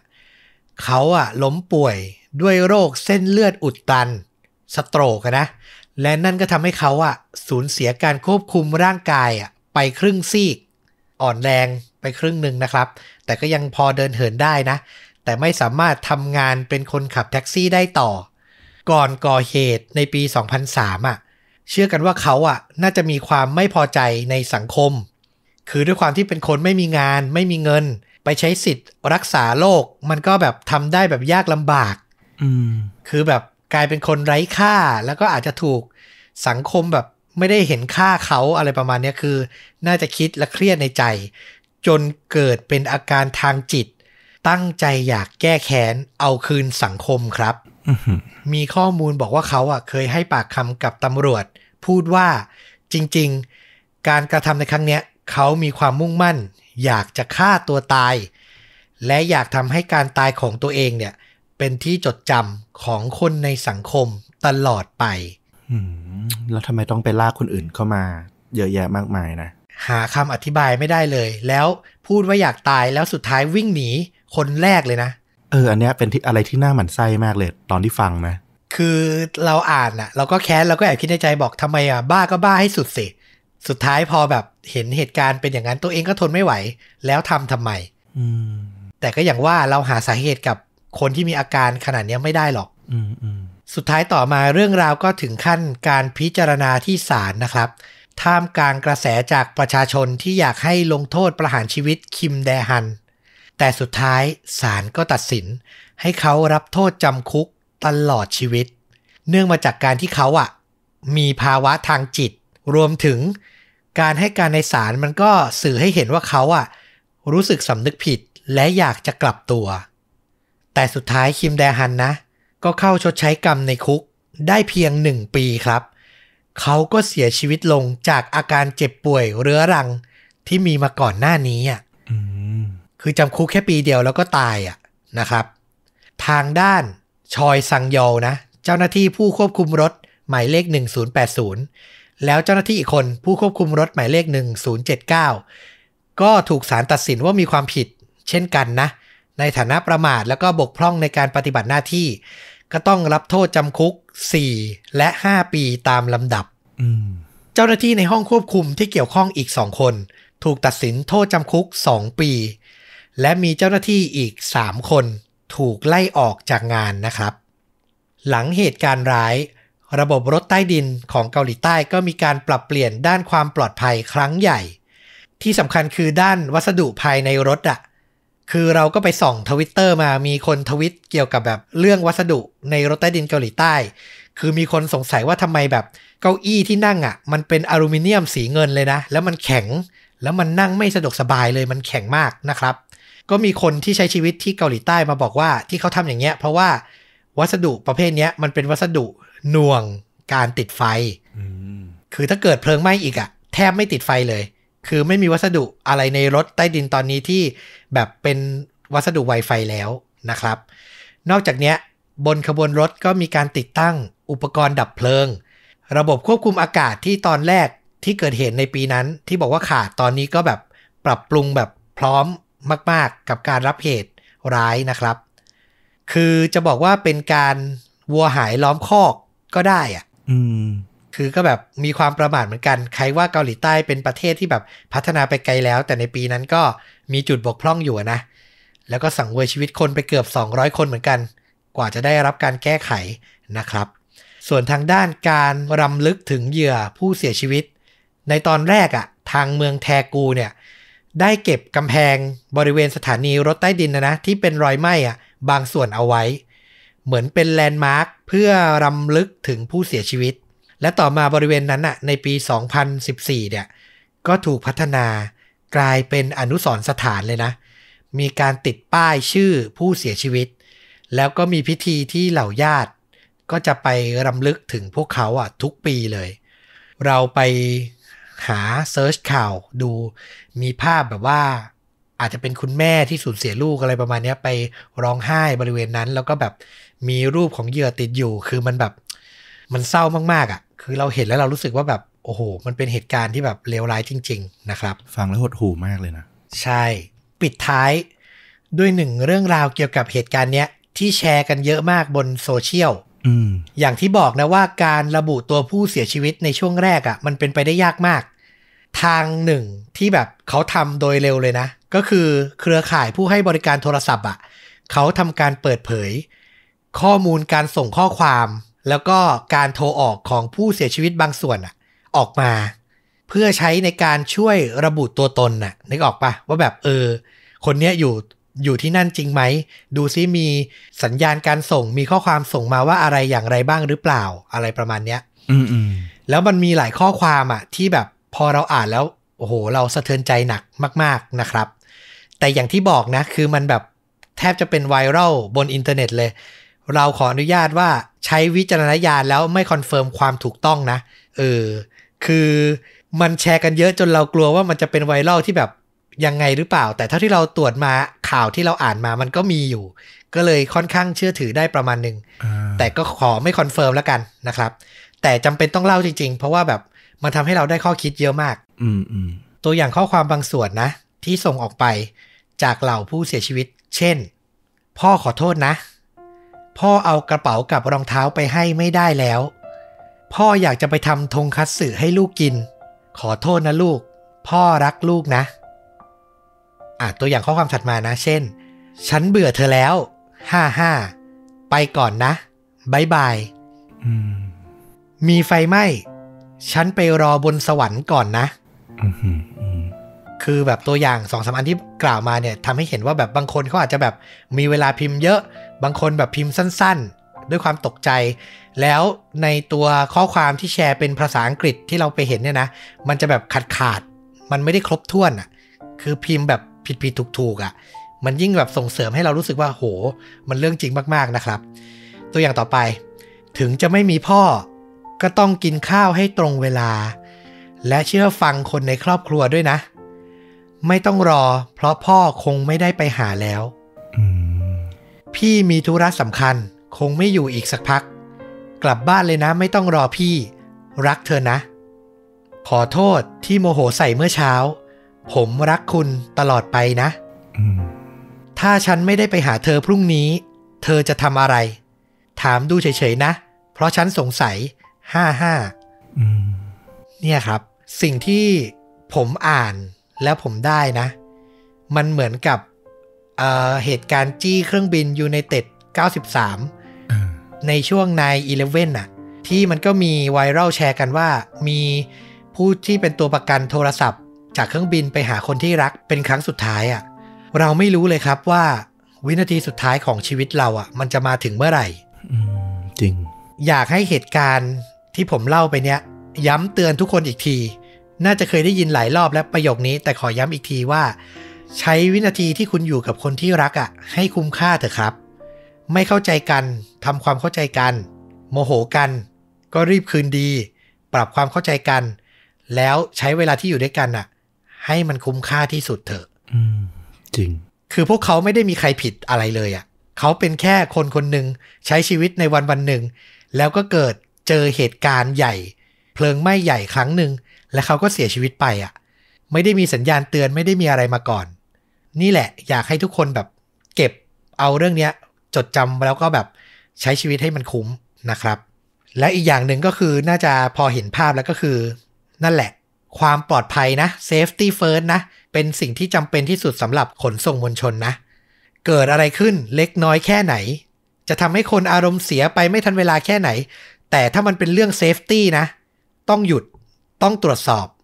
จริงๆ แล้วถ้าไม่หยุดไม่ตรวจสอบ เราในฐานะผู้โดยสารต้องทักท้วง อืม อันนี้ส่วนตัวเพิ่มเติมก็คือ สิ่งหนึ่งที่อยากจะฝากย้ำเนอะจริง ๆ เราหลาย ๆ คนก็รู้แหละแต่ว่าบางทีก็ หลงลืมเผลอลืมไป เพราะว่าด้วยความที่มันไม่เคยมีอะไรเกิดขึ้นเนี่ยแหละ ก็คือเวลาที่เราไปสถานที่ที่เราไม่เคยไปอะอย่างเช่น ไปโรงภาพยนตร์ไปตึกหรือไปอาคารไป ไม่ว่าจะไปพักค้างแรมหรือว่าไปประชุมหรืออะไรก็ตามอะนะเออการสังเกตช่องทางหนีไฟ เพราะปกติเราจะไม่คุ้นชินกับสถานที่นี้เหล่านี้เนี่ยก็เป็นสิ่งที่ควรทำนะดีเลยฟลุกพูดประเด็นนี้เห็นด้วยมาก ๆ ไม่ต้องใครหรอกผมเนี่ยก็เหอะไปพักโรงแรม ไปรถใต้ดิน ถ้าแบบอยู่ดีๆ มีใครเดินมาถามทางหนีไฟอยู่ตรงไหนครับ ก็ตอบไม่ได้นะอืมคือมันก็ไม่ได้สังเกตขนาดนั้นน่ะเออ เป็นสิ่งเล็กๆ ที่อาจจะผ่านหูผ่านตา แต่จริง ๆ มันสำคัญมากแล้วก็ระหว่างที่ฟังต้อมเล่ามาเรื่อยๆ เนี่ย สิ่งหนึ่งที่คิดก็คืออ้าวแล้วบ้านแล้วบ้านเราล่ะ แล้วก็เลยไปเสิร์ชข้อมูลแบบเร็วๆมาก็คือ อย่างของ MRT รถไฟใต้ดิน ซึ่งตรงกับเรื่องนี้เนี่ยเขาก็ระบุชัดเจนนะว่าเขาใช้มาตรฐานสากล ในการป้องกันระงับเหตุอัคคีก็คือใช้วัสดุที่ลดการติดไฟได้เหมือนกัน ก็คือน่าจะใช้มาตรฐานเดียวกับที่ทางเกาหลีปรับปรุงแล้วนั่นแหละ แล้วก็สำหรับ BTS นะเขาก็ระบุเหมือนกันว่าใช้วัสดุที่ไม่ก่อควันพิษ ไม่ก่อให้เกิดการติดไฟง่ายอะไรประมาณนี้ใช้มาตรฐานลักษณะใกล้เคียงกัน ก็ เบาใจได้ระดับหนึ่งว่าเอออย่างน้อยก็มีการให้ความสำคัญและเตรียมความพร้อมอยู่นะเออแต่ก็อย่างที่บอกแหละเขาเตรียมก็ส่วนหนึ่งเราเองก็ต้องไม่ประมาทด้วย ก็ฝึกสังเกตช่องทางหนีที่ไล่ต่างๆ เนี่ย ไว้ด้วยก็ดีเหมือนกัน ถูกต้องที่สุดเลยนะครับผม เชื่อว่าในสมัยเนี้ยเกิดเหตุเพลิงไหม้อย่างเงี้ย ความสูญเสียน่าจะน้อยลงแล้วล่ะ ถ้าแบบเป็นตามรถใต้ดิน เราว่าทั่วทั้งโลกเลยนะ เพราะว่ามันมีบทเรียนมากมาย การเกิดเหตุการณ์ครั้งนี้เราไปได้ค้นหาเจอเหตุการณ์อื่น ซึ่งส่วนใหญ่ก็จะเกิดในยุคที่มันแบบค่อนข้างแบบนานแล้วล่ะ 10-20 ปีแล้วนะครับผมเชื่อว่าถูกปรับปรุงค่อนข้างเยอะแล้วนะครับสำหรับภาพยนตร์นะ มันไม่ได้มีการสร้างแบบจำลองเหตุการณ์เนี้ยขึ้นมาเป็นภาพยนตร์แบบร้อยเปอร์เซ็นต์หรอก แต่มันมีการ inspire ไปใส่ในภาพยนตร์เกาหลีเรื่องหนึ่ง ซึ่งเรารู้สึกว่าน่าสนใจมาก ๆ เป็นภาพยนตร์ในปี 2016 ครับ ชื่อเรื่องว่า Sorry Voice of the Hurt เรื่องย่อนะก็คือเป็นเรื่องราวของคุณพ่อคนหนึ่งที่ชื่อว่าแฮกวาน เขามีลูกสาวที่รักมากผูกพันกันมาก แต่พอลูกสาวเริ่มโตเป็นวัยรุ่น ไปเรียนที่ต่างเมือง ก็ค่อยๆห่างกัน ด้วยความที่เป็นวัยรุ่นด้วยนะ อาจจะเกิดแบบทะเลาะเบาแวงไม่เข้าใจกัน แล้วอยู่ดีๆลูกสาวอะ ก็ขาดการติดต่อแล้วหายตัวไปครับอืมแล้วเวลาก็ผ่านไปอะ เป็นสิบปีเลยนะ คือหาไม่เจอไม่รู้ว่าเธอหายไปไหน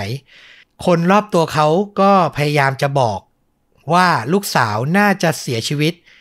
ในโศกนาฏกรรมที่แทกูนี่แหละอืมเออ คือน่าจะเป็นหนึ่งศพในโศกนาฏกรรมนั้น หนังก็เอาเหตุการณ์ที่แบบ คนรู้สึกเศร้า รู้สึกผูกพัน มาผูก ร้อยเรียงเป็นเรื่องในหนังอะนะ แต่ตัวแฮกวานก็ยังไม่เชื่อว่าลูกอะเสียชีวิตไปแล้ว ยังพยายามค้นหาต่อ จนในวันหนึ่งเขาไปเจอซากหุ่น AI ครับอืมกลมๆอะ ป้อมๆนึกถึงหุ่นใน Star Wars อะชื่ออะไรนะ R2D2 ป่ะ อ่าฮะ R2D2 ตัวเล็กๆ นะ อ่า ประมาณนั้นเลยนะครับ เจ้าหุ่นตัวเนี้ย ในเรื่องนะ มันเป็นหุ่นที่แบบอยู่ บนดาวเทียมแล้วแบบใช้สอดแนมของสหรัฐอเมริกา มันมีคุณสมบัติคือ ดักจับเสียงทุกคนอะแล้วสามารถมาวิเคราะห์ แล้วบอกได้ว่าเป็นเสียงใครอะนึกออกไหมอืมคือในเรื่องนะเป็นหุ่นที่อเมริกาเอาไว้ใช้สอดแนม แล้วเกิดผิดพลาดตกลงมาในเกาหลีใต้ แล้วคุณพ่อคนนี้มาเจอ แล้วเขาก็เห็นว่าเอ้าเจ้าหุ่นนี้พอเขาพูดออกไปมันวิเคราะห์แล้วมันรู้เลยว่าเป็นเสียงเขาอะชื่ออะไรอยู่ไหนรู้หมดเลย เขาก็เลยตั้งใจจะใช้เจ้าหุ่นเนี้ย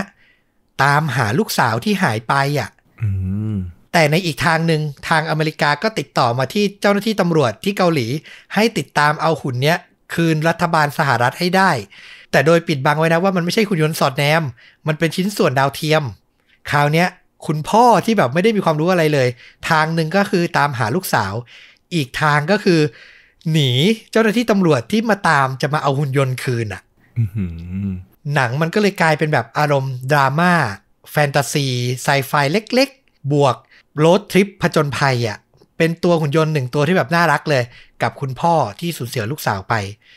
แล้วเรารู้สึกเลยว่าแบบเกาหลีใต้นะ ถ้ามีดราม่าลูกไม่อยู่อย่างนี้นะ เอาตายแน่นอนอะเออซีนแบบเรียกน้ำตานี่มาแน่นอนนะครับ น่าสนใจมาก น่าสนใจจริง คือฟังมาเนี่ย แล้วพอได้รู้เหตุการณ์ที่มันเกิดขึ้นจริงด้วย เรารู้สึกว่ามันมีบรรยากาศความเศร้าห่อหุ้มเรื่องอยู่ตลอดเวลาเลยอะใช่ คือเขาฉลาดในการเลือกโมเมนต์ที่คนน่ะจดจำไม่ลืมอยู่แล้วอะมาใช้ในภาพยนตร์นะครับผม ซึ่งไอ้โซรีเนี่ย ก็เป็นชื่อที่เขาตั้งให้กับหุ่นยนต์ แปลเป็นไทยก็คือ เสียง แปลตรงๆเลยนะ ก็แปลว่าเสียง น่าสนใจมากอยากให้ไปหารับชมกัน มีบริษัทถูกลิขสิทธิ์นำเข้ามาหาพากย์ไทยได้ไม่ยากนะครับ กับ s o r y Voice of the Heart เอาละนี่ก็คือเรื่องจริงยิ่งกว่าหนังใน episode นี้นะ อย่างที่บอกไปตั้งแต่ตอนต้นคือ จะพูดว่ามันเป็นฆาตกรรมก็ได้ แต่จะบอกว่ามันเป็นโศกนาฏกรรมก็ได้ เพราะถ้าการกระทำนั้นมันตามมาด้วยการป้องกันหรือการ ดูแลอย่างเข้มงวดจากเจ้าหน้าที่ เราก็เชื่อว่ามันจะไม่ร้ายแรงเท่านี้อะเออจริง ๆ เราตีว่าเป็นฆาตกรรมก็ได้นะ เราเป็นฆาตกรรมที่ค่อนข้างโหดร้ายทีเดียวเพราะว่าไม่มีเป้าหมายเฉพาะเจาะจง เรียกว่ากวาดทั่วไปเลยอะโอ้โห น่ากลัวมาก ใช่นะครับผมถ้าใครชอบแล้วก็อยากติดตามเรื่องราวในรูปแบบนี้ก็กลับมาพบต้อมกับฟุกได้ ใน episode ต่อ ๆ ไปนะครับ ทั้งทาง Facebook, YouTube, b l o g d i t Spotify และ Apple Podcast วันนี้ขออนุญาตลาไปก่อน สวัสดีครับ สวัสดีครับ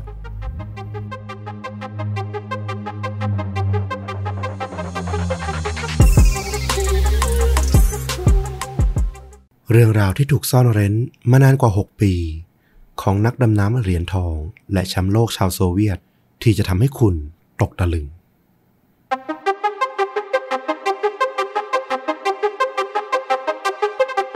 สวัสดีครับ สวัสดีครับ เรื่องจริงยิ่งกว่าหนังพอดแคสต์นะครับ จากช่องชวนดูดะอยู่กับต้อมครับ แล้วก็ฟลุกครับ กับหนึ่งเหตุการณ์จริงสุดเข้มข้นจนถูกนำไปสร้างเป็นภาพยนตร์นะครับผม วันนี้นี่มาในรูปแบบสไตล์ไหนครับฟลุกเป็นเรื่องราวของนักกีฬาคนหนึ่งครับ ที่มีเรื่องราวในชีวิตของเขาที่น่าสนใจมากๆ คนหนึ่งเลยทีเดียว อืม ประวัตินักกีฬานี่ส่วนใหญ่จะโชกโชนนะ แล้ว มันต้องต่อสู้อะเนาะใช่ น่าสนใจน่าสนใจ ถ้างั้นก่อนจะไปฟังฝากอีกนิดนึงครับผมเหมือนที่เคยฝากมาทุกตอนนะ ใครที่สนใจอยาก support ต้อมกับฟลุกนะครับ สมัครเป็นสมาชิกช่องชวนดูดะได้ตลอดนะ กดลิงก์ที่อยู่ใต้คลิปนี้เลย 50 บาทต่อเดือนได้ฟังพอดแคสต์ตอนพิเศษ แล้วก็ได้ใกล้ชิดกันได้ support กันมากขึ้นนะครับ ขอบพระคุณล่วงหน้าสำหรับทุกคนที่อยากสนับสนุนเรานะครับผม เอาละเชิญฟลุกได้เลยครับ ก็อย่างที่บอกไปตอนแรกนะครับ ว่าวันนี้เราจะพาไปรู้จักนักกีฬาคนหนึ่ง เขามีนามว่าชาวัชคาราเปทยานเนาะเป็นชาวอาร์เมเนียน เกิดเมื่อวันที่ 19 พฤษภาคมปี 1953 ซึ่งตอนนั้นเนี่ยประเทศอาร์เมเนียเนี่ยก็ยังเป็นส่วนหนึ่งในสหภาพโซเวียตอยู่นะ ในช่วงปี 1964 เนี่ยเขาก็อายุได้ประมาณ 11 ปี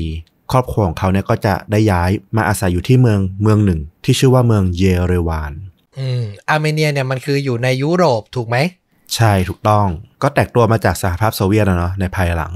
ซึ่งที่นี่เนี่ยคุณชาวัชเนี่ยเขาก็ได้เข้าเรียนในโรงเรียนเกี่ยวกับพวกเทคนิคนะ พวกช่างยนต์เครื่องยนต์ต่างๆ แต่ว่าจริง ๆ แล้วอะทักษะที่มีติดตัวเขามา ในตอนเด็กเนี่ยเป็นอีกประเภทหนึ่งเลย นั่นก็คือ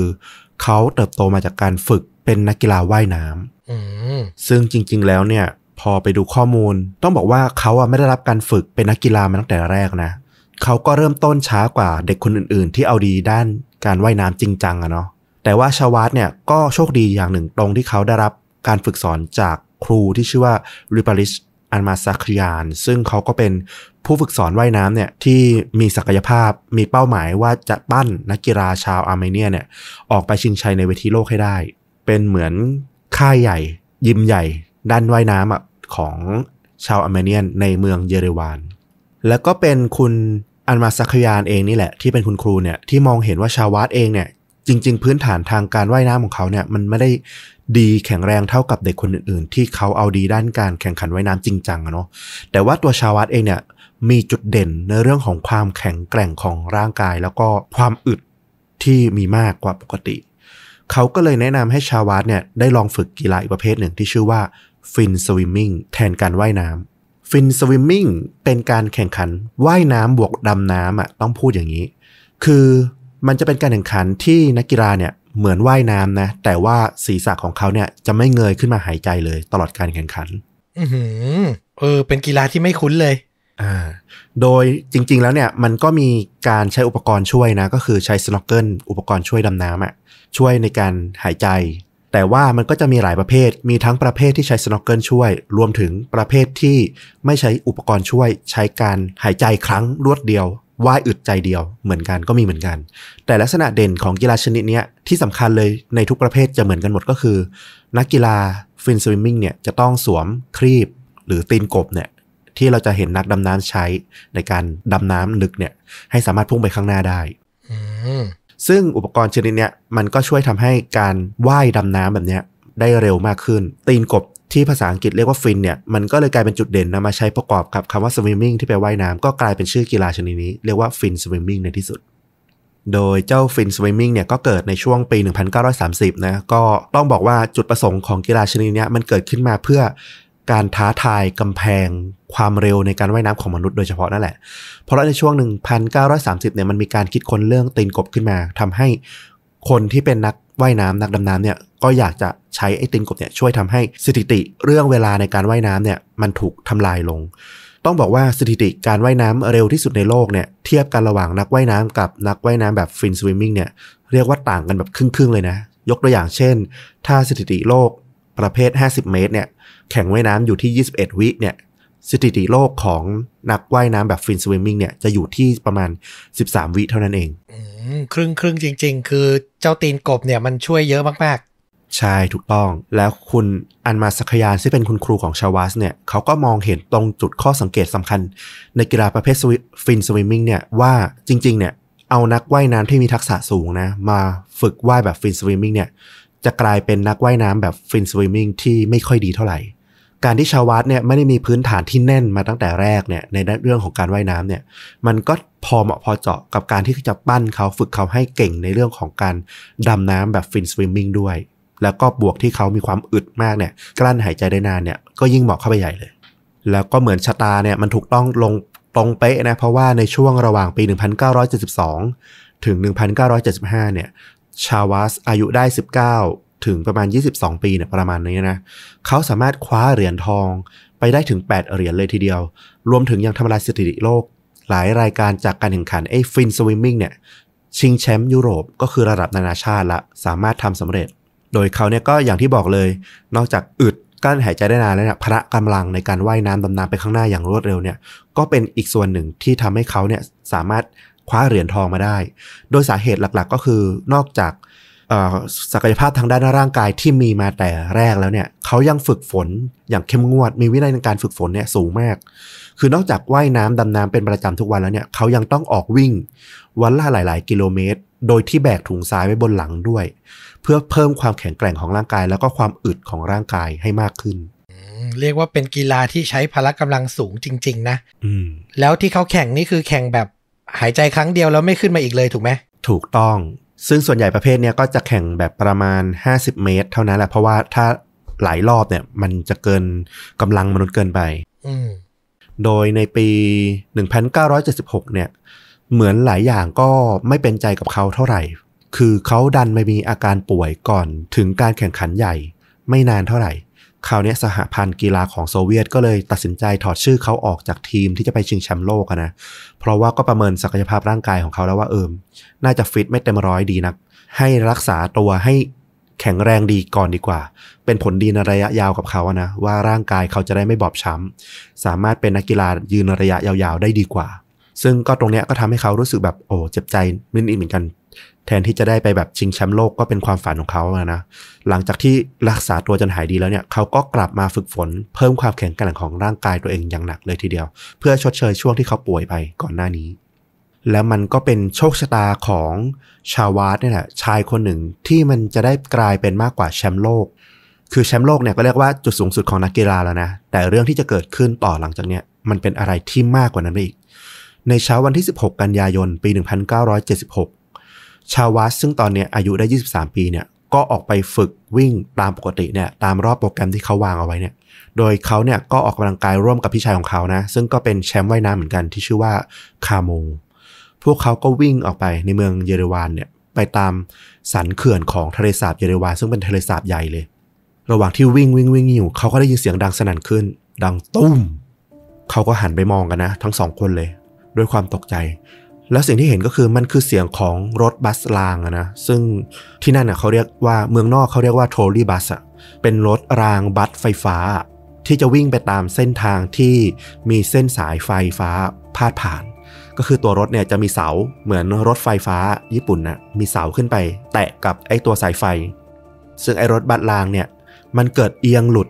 จากเส้นทางที่มันต้องวิ่ง ก่อนที่จะถลายลงข้างทางนะ และแน่นอนไอ้ข้างทางที่ว่าเนี่ยมันคือแนวเขื่อนทำให้รถบัสทั้งคันเนี่ยพุ่งตรงลงสู่ผิวน้ำในทะเลสาบเยเรวานอย่างรวดเร็วก่อเสียงดังสนั่นขึ้นมาอื้อหือในตอนนั้นเองเนี่ยมีผู้โดยสารที่อยู่บนรถเนี่ยมากถึง 92 คนเลย แล้วก็เพียงไม่กี่วินาทีเท่านั้นเอง รถบัสทั้งคันเนี่ยก็ดิ่งจมลงใต้ทะเลสาบเยอรวานอย่างรวดเร็ว เรียกว่าตอนนี้มองเห็นได้เพียงแค่เสาไอ้รับไฟฟ้าที่อยู่บนหลังคาเนี่ยโผล่พ้นน้ำขึ้นมาเท่านั้นเอง เท่ากับว่าคนกว่า 90 คนเนี่ยไม่ทันตั้งตัวใด ๆ ทั้งสิ้นนะ ต้องเจอกับการอยู่ท่ามกลางมวลน้ำมหาศาลในเดือนกันยายนที่กำลังหนาวเหน็บ ซึ่งแน่นอนว่ามันกำลังไหลเข้ามาในตัวรถ หลายคนเนี่ยตั้งสติไม่อยู่แล้วก็ไม่รู้จะต้องทำอย่างไร ส่วนบางคนก็พยายามทุบกระจกนะพยายามหนีตายหาทางออกจากรถให้ได้ ซึ่งแน่นอนว่าถ้าคุณจะไม่ตายด้วยการจมน้ำตายขาดอากาศหายใจตาย สุดท้ายคุณก็จะตายจากความหนาวเย็นอยู่ดี มันทำให้สภาพรถบัสคันนี้ตอนนี้มันเหมือนกับโลงศพเหล็กอะภาพของนรกภูมิอะคนที่แบบกำลังหนีตายแล้วตัวเองก็ไม่รู้ว่าจะหนีตายจะรอดตายยังไงได้อะนะชาววัดเนี่ยก็บอกว่าเห็นเหตุการณ์ที่เกิดขึ้นทั้งหมดเนี่ยเขาไม่เสียเวลาคิดแม้แต่วินาทีเดียวเลย เขาวิ่งตรงไปที่ริมฝั่งทันทีนะ ก่อนที่จะกระโดด ดำน้ำลงไป โดยที่มีคาโมเนี่ยพี่ชายของเขาเนี่ยรออยู่บนฝั่ง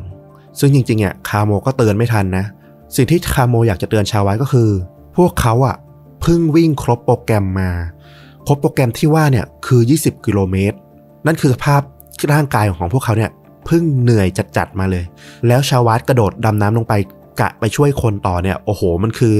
ความเสี่ยงตายเหมือนกันนะ อันตรายมากๆ สุดๆอะ จริง ๆ โดดลงไปแบบสภาพร่างกายร้อยเปอร์เซ็นก็เสี่ยงแล้วๆอืมคนที่มันกำลังตกใจแล้วตะเกียกตะกายหนีตายอะ่ะ แล้วมีคนลงมาช่วย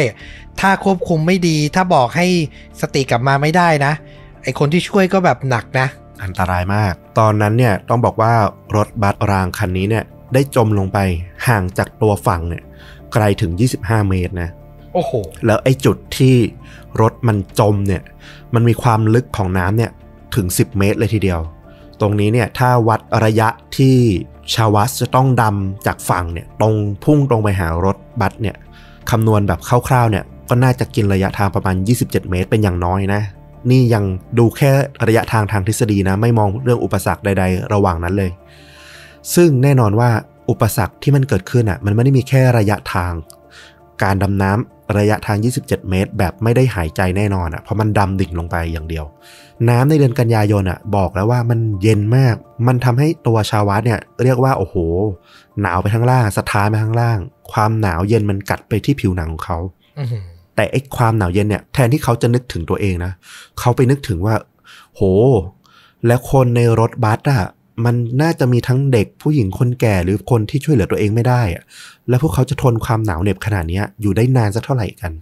นี่มันคือเวลาชี้เป็นชี้ตายเลย ในความรู้สึกของเขา และเมื่อเข้าใกล้ตัวรถบัสเนี่ย ชาววัสก็ได้พบกับอุปสรรคอย่างที่สองนั่นก็คือความมืดมิด ไม่ใช่เพราะว่ามันเป็นความลึกของผิวน้ำที่มันตกลงมา 10 เมตรนะจนแสงมันถูกตัดทอนจนแทบไม่เหลือ อันนั้นก็อาจจะส่วนหนึ่ง แต่ที่สำคัญมากๆเลยก็คือ ตอนที่รถบัสเนี่ยมันพุ่งกระแทกไปพื้นทะเลสาบเนี่ย มันได้ตะกุยเอาตะกอนดินที่พื้นทะเลสาบเนี่ยจำนวนมหาศาลคลุ้งขึ้นมา กลายเป็นเหมือนหมอกสีดำที่บดบังการมองเห็นไปหมดเลย ชาววัดเนี่ยต้องว่ายเข้าไปนะ แบบกะทิศทางเอาเอง แล้วก็ใช้มือเนี่ยพยายามแปะปลายคลำไปเรื่อยๆ จนไปเจอลำตัวรถแล้วก็คลำไปจนไปเจอกระจก หน้าต่างของตัวรถบัสเนี่ยเขาเนี่ยก็ใช้ขาถีบไปที่กระจกรถเนี่ยเต็มแรงจนกระทั่งกระจกรถเนี่ยแตกออกได้ เปิดเป็นช่องว่างกว้างแค่ประมาณ 1.8 เมตร ไม่ถึง 2 เมตรดี เขาเนี่ยก็สอดตัวผ่านช่องกระจกเนี่ยเข้าไป ซึ่งแน่นอนว่าเอลรอบๆขอบกระจกเนี่ยมันก็เต็มไปด้วยเศษแก้วเศษกระจกที่มันแตกแล้วมันดุดไม่หมดอะเนาะอืมไอ้พวกนี้แหละมันก็ขีดควรบาดเขาเป็นทางยาวเลยทีเดียว โดยความที่ชาววัดเองเนี่ยก็รีบร้อนนะอยากจะช่วยชีวิตคน แล้วก็ประกอบกับว่า ไอ้ตะกอนดินพวกต่างๆเนี่ยมันบดบังมืดมิดอยู่ละ มันก็มองไม่เห็นทำให้ตัวเขาเนี่ย บาดเจ็บจากพวกคมแก้วเนี่ยเป็นริ้วรอยเต็มตัวไปหมด เขาก็เอามือควานหาคนที่อยู่ในรถเนี่ยอย่างระวังนะ อย่างที่ต้อมบอกเลยก็คือ เขาเนี่ยก็มีประสบการณ์ในเรื่องของการว่ายน้ำรู้เรื่องของการช่วยชีวิตคน ที่ตกน้ำเนี่ยดีพอประมาณเลยทีเดียว เขารู้ว่าถ้าเข้าไปช่วยคนที่จมน้ำอยู่เนี่ย แล้วเขาควบคุมตัวเองไม่ได้เนี่ย มันมีโอกาสที่เขาเนี่ยจะถูกคนที่จมน้ำเนี่ยกอดก่ายรั้งตัวจนกลายเป็นว่าจมน้ำตายทั้งคู่ได้เหมือนกัน ชาวาดเนี่ยเขาก็สติดีนะ เขาก็เลยเลือกที่จะรอช่วยคนที่หมดสติก่อน แล้วลากพวกเขาเนี่ยขึ้นไปบนผิวน้ำแล้วก็ส่งต่อให้กับคาโมพี่ชายเนี่ยที่อยู่บนฝั่งเนี่ยได้ปฐมพยาบาลต่อไป อันนี้นี่มันคือใต้น้ำลึก 10 เมตรเหรอ ใช่ โอ้โห แล้วคนอยู่ในนั้นแบบเยอะอะหลายสิบชีวิตถูกไหมที่ฟุกบอก 90 กว่าคนก็รวมร้อยอะเก้าสิบคนอะอือหือคือที่ถามย้ำเนี่ยเพื่อให้จำรายละเอียดได้ แล้วในใจเราตอนนี้นะ Mission Impossible ถูกต้อง ชาววาดเนี่ยก็ดำลากร่างของผู้โดยสารคนแรกขึ้นมานะ แล้วเขาก็หันกลับไปยังทะเลสาบทันที ก็คือพาขึ้นมาผิวน้ำส่งให้กับคาโมเสร็จดำลงกลับไปต่อ แต่ด้วยทักษะที่เขาฝึกมาเป็นประจำตลอดชีวิตเนี่ยในเรื่องของการแข่งดำน้ำเนี่ยมันทำให้เขาเนี่ยทำทุกอย่างมันไปโดยอัตโนมัติ ก็คือเขาจะสูดลมหายใจเข้าไปในปอดเนี่ยห้าครั้งก่อนที่จะดำลงไปในน้ำเขาจะแหวกว่ายลงผ่านความมืดแล้วก็ลากร่างของคนที่หมดสติเนี่ยด้วยมือซ้ายแล้วก็มือขวาพยายามลากทั้งสองมือคนละล่าง เพื่อให้ช่วยคนได้มากที่สุดเท่าที่จะช่วยได้ใน การดำแต่ละครั้ง หลังจากจับได้สองมือแล้วเนี่ยเขาจะก็จะใช้เท้าถีบลำตัวรถบัสเนี่ยเพื่อส่งแรงตัวเองเนี่ยพุ่งขึ้นไปที่ผิวน้ำให้ไวขึ้น โอ้โห ทุกครั้งที่เขาดำลงไปเนี่ยชาววาดก็จะไม่ให้เสียเที่ยวอย่างที่บอกเนี่ยเขาก็จะสามารถลากร่างของผู้โดยสารที่อยู่ในรถเนี่ยขึ้นมาได้สองครั้งอยู่เสมอ เขาไม่รู้หรอกว่าในรถบัสเนี่ยจริง ๆ แล้วมีอยู่กี่คน เพราะว่าไอ้เก้าสิบกว่าคนที่เราบอกเนี่ยมันคือรู้ในภายหลังนะแต่ตัวชาววัดเองอะเขารู้แต่ว่าโอ้โหมันมีคนอยู่ในรถ เยอะมากแหละแน่นอน แต่เขาไม่รู้เลยว่ามันมีสักกี่คนแน่ แต่เขาก็คิดว่าอย่างน้อยที่สุดในช่วงที่กำลังของเขายังไหวอะเขาอยากจะช่วยคนที่อยู่ในนั้นออกมาให้ได้มากที่สุด ซึ่งตอนไหนก็ไม่รู้เหมือนกันที่ขาของชาววาดเนี่ยมีเลือดออกจากบาดแผลขนาดใหญ่นะเพราะว่าไอ้คมของกระจกรถที่แตกออกเนี่ยมันบาดจนกลายเป็นแผลเวอะเลย แต่เขาก็ไม่หยุดนะ ถึงจะเห็นเลือดตัวเองละเขาก็ยังดำลงไป รวมทั้งหมดเนี่ยเขาใช้เวลาดำน้ำขึ้นลงขึ้นลงเนี่ยราวๆเกือบ 20 นาที ก่อนที่หน่วยกู้ภัยของเยเรวานเนี่ยจะมาถึง ชาวัสก็ได้รับการช่วยเหลือจากหน่วยกู้ภัยเนี่ยขึ้นมาบนเรือคายักเหมือนกัน เพราะว่าตอนนี้เขาแทบจะสิ้นแรงหมดแรงทุกอย่างและบาดเจ็บด้วยหนาวเหน็บจากความเย็นของน้ำด้วย ตอนนี้เขาช่วยชีวิตคนไม่ได้จำนวนมากทีเดียวบางแหล่งข่าวเนี่ยอ้างว่าเขาสามารถดำลงไปกว่า 40 เที่ยว และสามารถ ใช้เวลาในการดำแต่ละครั้งเนี่ย เพียงแค่ 25 วินาทีต่อรอบเท่านั้นเอง โอ้โห ซึ่งการดำน้ำลงไปครั้งสุดท้ายของเขาเนี่ย ก่อนที่หน่วยกู้ภัยจะมาถึงเนี่ย มันเป็นภาพฝันร้ายของเขาเลยนะ ที่ชาววัดบอกว่ายากจะลืมลง ตอนที่สภาพร่างกายของเขาเนี่ยมันสาหัสแบบมาก ๆ และหนักมาก ๆ แล้วเขารู้แล้วว่าเออการดำครั้งรอบเนี้ยมันอาจจะเป็นรอบสุดท้ายที่เขาจะไหวละ เขาดำลงไปผ่านตะกอนดิน แล้วก็ สูดพวกสิ่งสกปรกที่มันอยู่ในน้ำนะพวกตะกอนดินพวกสิ่งปฏิกูลต่างๆ ที่มันลอยคุ้งขึ้นมาเนี่ย มันก็ต้องผ่านปากผ่านจมูกของเขาบ้างมันห้ามไม่ได้ ตอนนี้ปอดของเขาทรมานมาก แล้วตาก็มองไม่เห็นมือก็ปัดป่ายหาร่างคนไป เรื่อยๆ หาไปทั่ว ยิ่งกำลังมันอ่อนแรงลงมากไอ้การกั้นลมหายใจไว้อะมันก็ได้น้อยลงกว่าเดิม เขาก็รีบคว้าคนเท่าที่คว้าได้นะแล้วก็รีบพุ่งขึ้นมาที่เหนือน้ำใช้แรงเฮือกสุดท้ายเลยทีเดียว แต่ถ้าว่าพอเขาเห็นร่างที่เขาลากขึ้นมาเนี่ยเขาก็ได้แต่แบบถอดใจสลดใจมากๆ เพราะสิ่งที่เขาลากขึ้นมามันคือเบาะรองนั่งในรถ แทนที่จะเป็นคน เขาว่าใจสลายสุดๆ เพราะว่าเขาบอกว่า มันคือโอกาสที่เขาจะได้ช่วยคนเพิ่มแม้แต่อีกสักคนเดียวอะอืมแต่เขาทำไม่ได้ เขาบอกว่าเขาฝันร้ายถึงไอ้เบาะตัวเนี้ย อยู่นานเลยกว่าที่จะแบบผ่านเรื่องราวเนี้ยมันไปได้ แล้วในวันนั้นเนี่ยโดยสรุปแล้วก็คือชาวาสเนี่ยสามารถช่วยผู้โดยสารขึ้นมาได้มากถึง 37 คนเลยทีเดียวอืมโดยนอกจากนี้เนี่ยยังมีอีก 9 คนนะที่หนีรอดออกมาได้ด้วยตัวเอง ทว่าใน 37 คนเนี่ยที่ชาววัดสามารถช่วยลากขึ้นมาได้เนี่ย สุดท้ายแล้วหน่วยแพทย์ที่มาช่วยผายปอดช่วยปฐมพยาบาลเนี่ยที่ริมฝั่งก็กู้ลมหายใจกลับคืนมาได้เพียง 20 คนเท่านั้น รวมแล้วก็เขาระบุในข่าวนะว่ามีผู้เสียชีวิตทั้งหมดราวๆ 46 คน คือสรุปแล้วมีผู้รอดชีวิตประมาณ 20 คน ใช่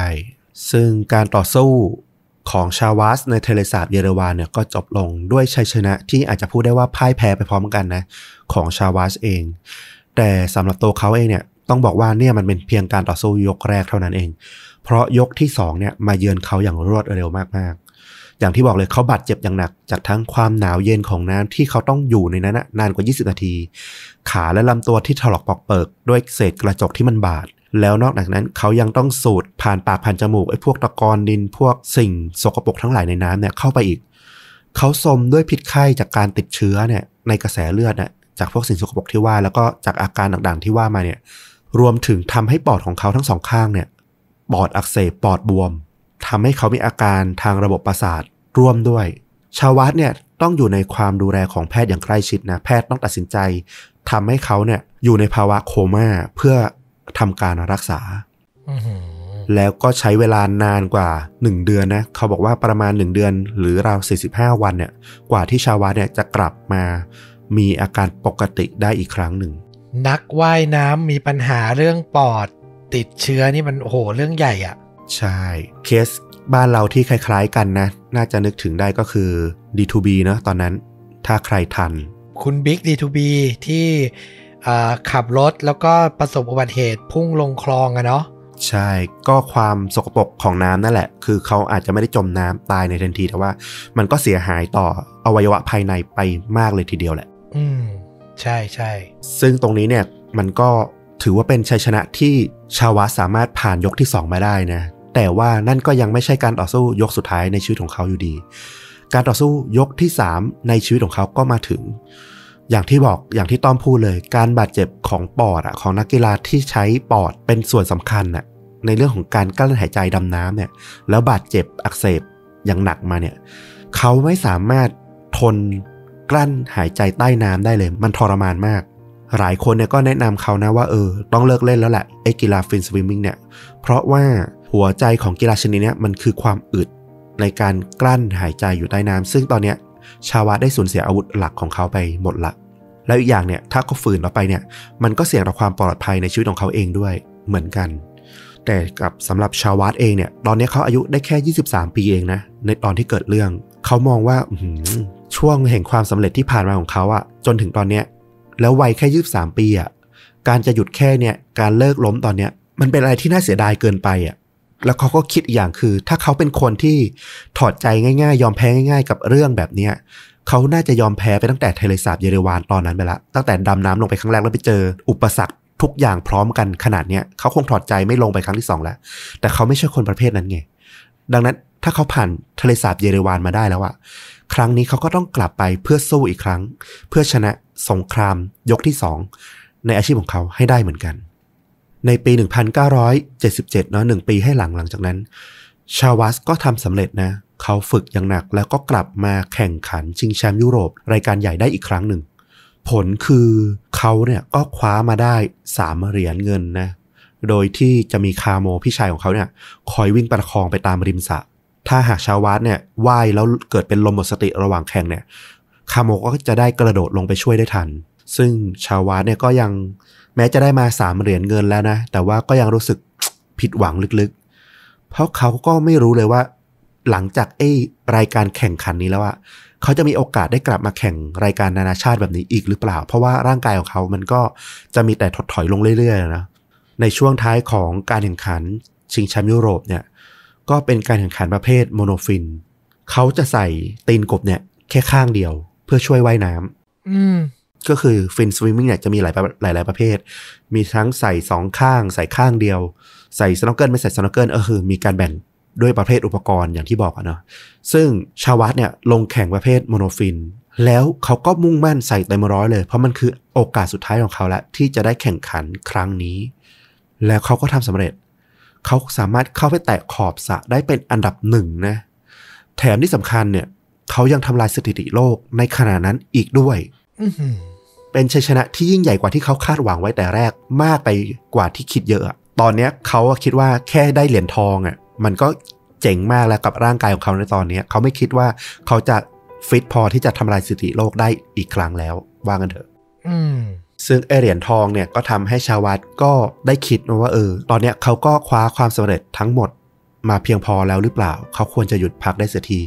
ไอตอนที่คนบอกให้เลิกเนี่ย เขาก็ถือว่าเขาจะได้ชนะ ชนะตัวเองกลับมาได้แล้วสำเร็จแล้ว ในตอนนี้มันก็อาจจะถึงเวลาที่เขาจะต้องพักเพื่อให้ร่างกายได้กลับมาสู่ปกติอีกครั้งจริง ๆ แล้วแหละ เขาก็เลยถอนตัวจากกีฬา finswimming ในที่สุด ในช่วงแรกเขาก็มาทำหน้าที่เป็นผู้ฝึกสอนนักกีฬาfinswimming รุ่นใหม่แทนอยู่นะ แต่ว่าหลังจากทำไปได้ 2 เดือนเนี่ย เขาก็ลาออกแล้วก็ไปทำงานในโรงงานผลิตอุปกรณ์อิเล็กทรอนิกส์ แล้วก็มีช่วงเวลาที่เข้าไปรับราชการทหารอยู่ช่วงหนึ่งเหมือนกัน ซึ่งสรุปผลแล้วเนี่ยช่วงชีวิตการเป็นนักแข่งกีฬา finswimming ของชาวาชเนี่ยเขาสามารถคว้ารางวัลเนี่ยไปได้มากมายทีเดียว โดยสร้างสถิติโลกไว้ถึง 11 รายการของแชมป์โลกไว้ 17 รายการ แชมป์ยุโรป 13 รายการ แล้วก็แชมป์โซเวียตอีก 7 รายการ เรื่องราวการช่วยชีวิตคนของชาววัดเนี่ยก็ไม่ได้เป็นที่รู้กันทั่วไปนะ เหตุผลคือจริง ๆอะชาวเมืองเยเรวานเนี่ยต่างชื่นชมนะ แล้วทุกคนที่รอดชีวิตเนี่ยโอ้โห รู้สึกเป็นพระคุณกับชาววัดอย่างมาก แต่เหตุผลที่คนส่วนใหญ่ไม่รู้เรื่องเนี้ยก็เพราะว่าสื่อทางการของโซเวียตในขณะนั้นเนี่ยทำการปิดข่าว เพราะว่ารัฐบาลของโซเวียตเนี่ยบอกว่ามันไม่ควรให้คนรู้ถึงความผิดพลาดในระบบขนส่ง ยิ่ง เหตุการณ์มันออกมาในภาพแบบศกนาฏกรรมสะเทือนใจสะเทือนขวัญขนาดเนี้ยให้คนรู้ไม่ได้มันสะเทือนต่อความมั่นคงความเชื่อมั่นของผู้คน มันมีคำกล่าวของโซเวียตเลยว่า รถบัสรางอะมันไม่มีทางที่จะตกน้ำจมน้ำได้ใช้คำนั้นเลยทว่าอย่างไรก็ตามนะ ผู้คนที่รอดชีวิตแล้วก็ได้อยู่ร่วมเหตุการณ์ในวันนั้นเนี่ย ก็ต่างพูดแล้วก็เล่ากันปากต่อปากออกไปนะ จนกลายเป็นตำนานเมืองที่รู้กันไปทั่วทั้งเมืองเยเรวานเลยทีเดียว ว่าชาวัตได้สร้างวีรกรรมที่ยิ่งใหญ่เอาไว้อย่างไรบ้าง และตัวชาวัตเองก็ไม่ได้โอ้อวดวีรกรรมของเขาเลยแม้สักครั้งเดียวนะ เพราะแม้แต่ภรรยาของเขาที่แต่งงานกันมาได้นานกว่าหนึ่งปีเนี่ย ก็ยังไม่เคยรู้เรื่องนี้เลย จนกระทั่งเรื่องราวเนี่ยมันผ่านไปยาวถึง 6 ปีเลย หนังสือพิมพ์ฉบับหนึ่งของทางการเนี่ยก็ได้ลงตีพิมพ์บทความที่ชื่อว่า A Champion Underwater Battle สงครามใต้น้ำของวีรบุรุษของแชมเปี้ยน ลงตีพิมพ์ในปี 1982 เล่าวีรกรรมของชาววาดเนี่ยที่ได้เสียสละอย่างยิ่งใหญ่ โดยตัวนักข่าวเนี่ยก็ไปได้ทราบเรื่องราวเนี่ยจากครูฝึกฟินสวิมมิ่งคนหนึ่งของชาววาดก่อนที่จะไปหาข้อมูลเพิ่มจากเจ้าหน้าที่ในเยเรวานแล้วก็ชาวบ้านนะเนาะแล้วก็เลยเอามาเขียนเป็นบทความทำให้ทั้งโซเวียตเนี่ยรวมถึงภรรยาของชาววาดเองเนี่ยได้รู้เป็นครั้งแรกนะว่า มันเคยมีเหตุการณ์ที่แบบน่าชื่นชมแล้วก็ยิ่งใหญ่มากๆ ครั้งหนึ่งเลย เกิดขึ้น รวมถึงเป็นโศกนาฏกรรมด้วยแน่นอนอืมตอนนี้เนี่ยผู้คนทั่วสารทิศเลยทั้งโซเวียตเนี่ยเขียนจดหมายมาหาชาววัสเพื่อกล่าวชื่นชมแล้วก็ขอบคุณในสิ่งที่เขาได้เสียสละทุ่มทำลงไปเนาะยิ่งมารู้ว่าเออเพราะว่าการช่วยเหลือคนในครั้งนั้นเนี่ยทำให้เขาจะต้องเลิกเป็นนักกีฬาที่เขารักมากที่สุดเนี่ย ชาววัดบอกว่าเขาเนี่ยต้องเลิกไม่ใช่เพราะว่าไม่รักการว่ายน้ำนะ แต่เขาว่าเกลียดมันเลย ใช้คาว่าเกลียดเพราะว่าเขาไม่สามารถดำน้ำได้อีกต่อไปแล้วมันทรมานตัวเขาเกินไป แต่ว่าจดหมายหกหมื่นกว่าฉบับนั้นนะก็ทำให้เขารู้สึกแบบรู้สึกดีกับตัวเองได้อีกครั้งเนาะว่าในที่สุดว่าเออจริงๆเขาก็ไม่ได้โอ้อวด เขาไม่ได้ต้องการให้ใครมาชื่นชมหรือมองเห็นหรอก แต่ในเมื่อคนมองเห็นแล้วเนี่ยเขาก็รู้สึกแบบเออภูมิใจและยินดี ที่ได้ช่วยผู้คนสำเร็จในวันนั้นอืมซึ่งวีรกรรมครั้งนี้เนี่ยก็ทำให้สุดท้ายโซเวียต ก็ต้องยอมรับนะ เพราะว่ามันกลายเป็นที่รับรู้ทั่วไปละ ทางส่วนกลางทางรัฐบาลคอมมิวนิสต์โซเวียตเนี่ยเขาก็เลยได้มอบเหรียญเกียรติยศ แห่งการช่วยผู้จมน้ำให้กับชาวาดมา ซึ่งต้องบอกว่าโซเวียตเนี่ยเป็นประเทศแห่งความบ้าเหรียญเกียรติยศมากๆ คือเขามองว่าการมอบเหรียญเกียรติยศพวกนี้มันคือการปลุกจิตวิญญาณ ความเป็นผู้รักชาตินะให้กับคนอื่นได้มองเห็นนะให้ทุกคนอยากจะสร้างวีรกรรมของตัวเองว่างั้นเถอะ ซึ่งก็มีหนังสือที่รวบรวมไอ้พวกเหรียญพวกเนี้ยมี ความยาวถึง 408 หน้านะ แค่เรียงลำดับเหรียญเนี่ยที่ได้รับได้มีการมอบเนี่ยถึง 408 หน้าเลยทีเดียว ซึ่งชาวาเนี่ยก็เป็นหนึ่งในนั้นที่ได้รับเหรียญเกียรติยศแห่งการช่วยผู้จมน้ำและนอกจากนี้เนี่ยพอเขาดังแล้วใช่ไหมมันก็มีเรื่องราวที่ผุดขึ้นมาตามหลังมาอีก ที่ไม่เคยมีใครรู้มาก่อน นั่นก็คือจริง ๆ แล้วเนี่ยก่อนหน้าที่จะเกิดเหตุการณ์โศกนาฏกรรม 1976เนี่ยสองปีก่อนหน้านั้นเนี่ย ชาวัตเคยสร้างวีรกรรมสำคัญมาแล้วครั้งหนึ่ง ในปี 1974 เนี่ย ตอนนั้นเนี่ยเขาบอกว่าเขาอยู่บนรถบัสมีผู้คนโดยสารอยู่ประมาณ 30 คน ปรากฏว่ารถบัสเนี่ย มันมีปัญหาเรื่องเครื่องยนต์ คนขับก็เลยต้องจอดรถแล้วก็ลงไปซ่อมทว่าลงจากรถไปซ่อมเนี่ย คนขับไม่ได้ดับเครื่องยนต์นะ และพอไม่ได้ดับเครื่องยนต์ รถมันก็เริ่มออกตัวเอง โดยที่ไม่มีคนควบคุม แล้วถามว่ารถเนี่ยมันวิ่งอยู่ที่ไหน มันวิ่งอยู่บนไหล่เขาอะโอ้โห คือถ้าปล่อยไหลไปเรื่อยๆอะตกเหวตายทั้งคัน ชาววัดตัดสินใจนะทำลายพาร์ติชันที่กั้นอะระหว่างคนขับกับผู้โดยสารเนี่ยเข้าไปเพื่อควบคุมพวงมาลัย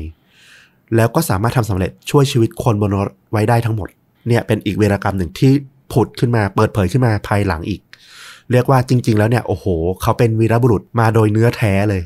แล้วก็หลังจากที่ได้รู้จักกันนะ ว่าเป็นทั้งนักกีฬาเหรียญทองเป็นแชมป์โลก เป็นฮีโร่ผู้ช่วยชีวิตคน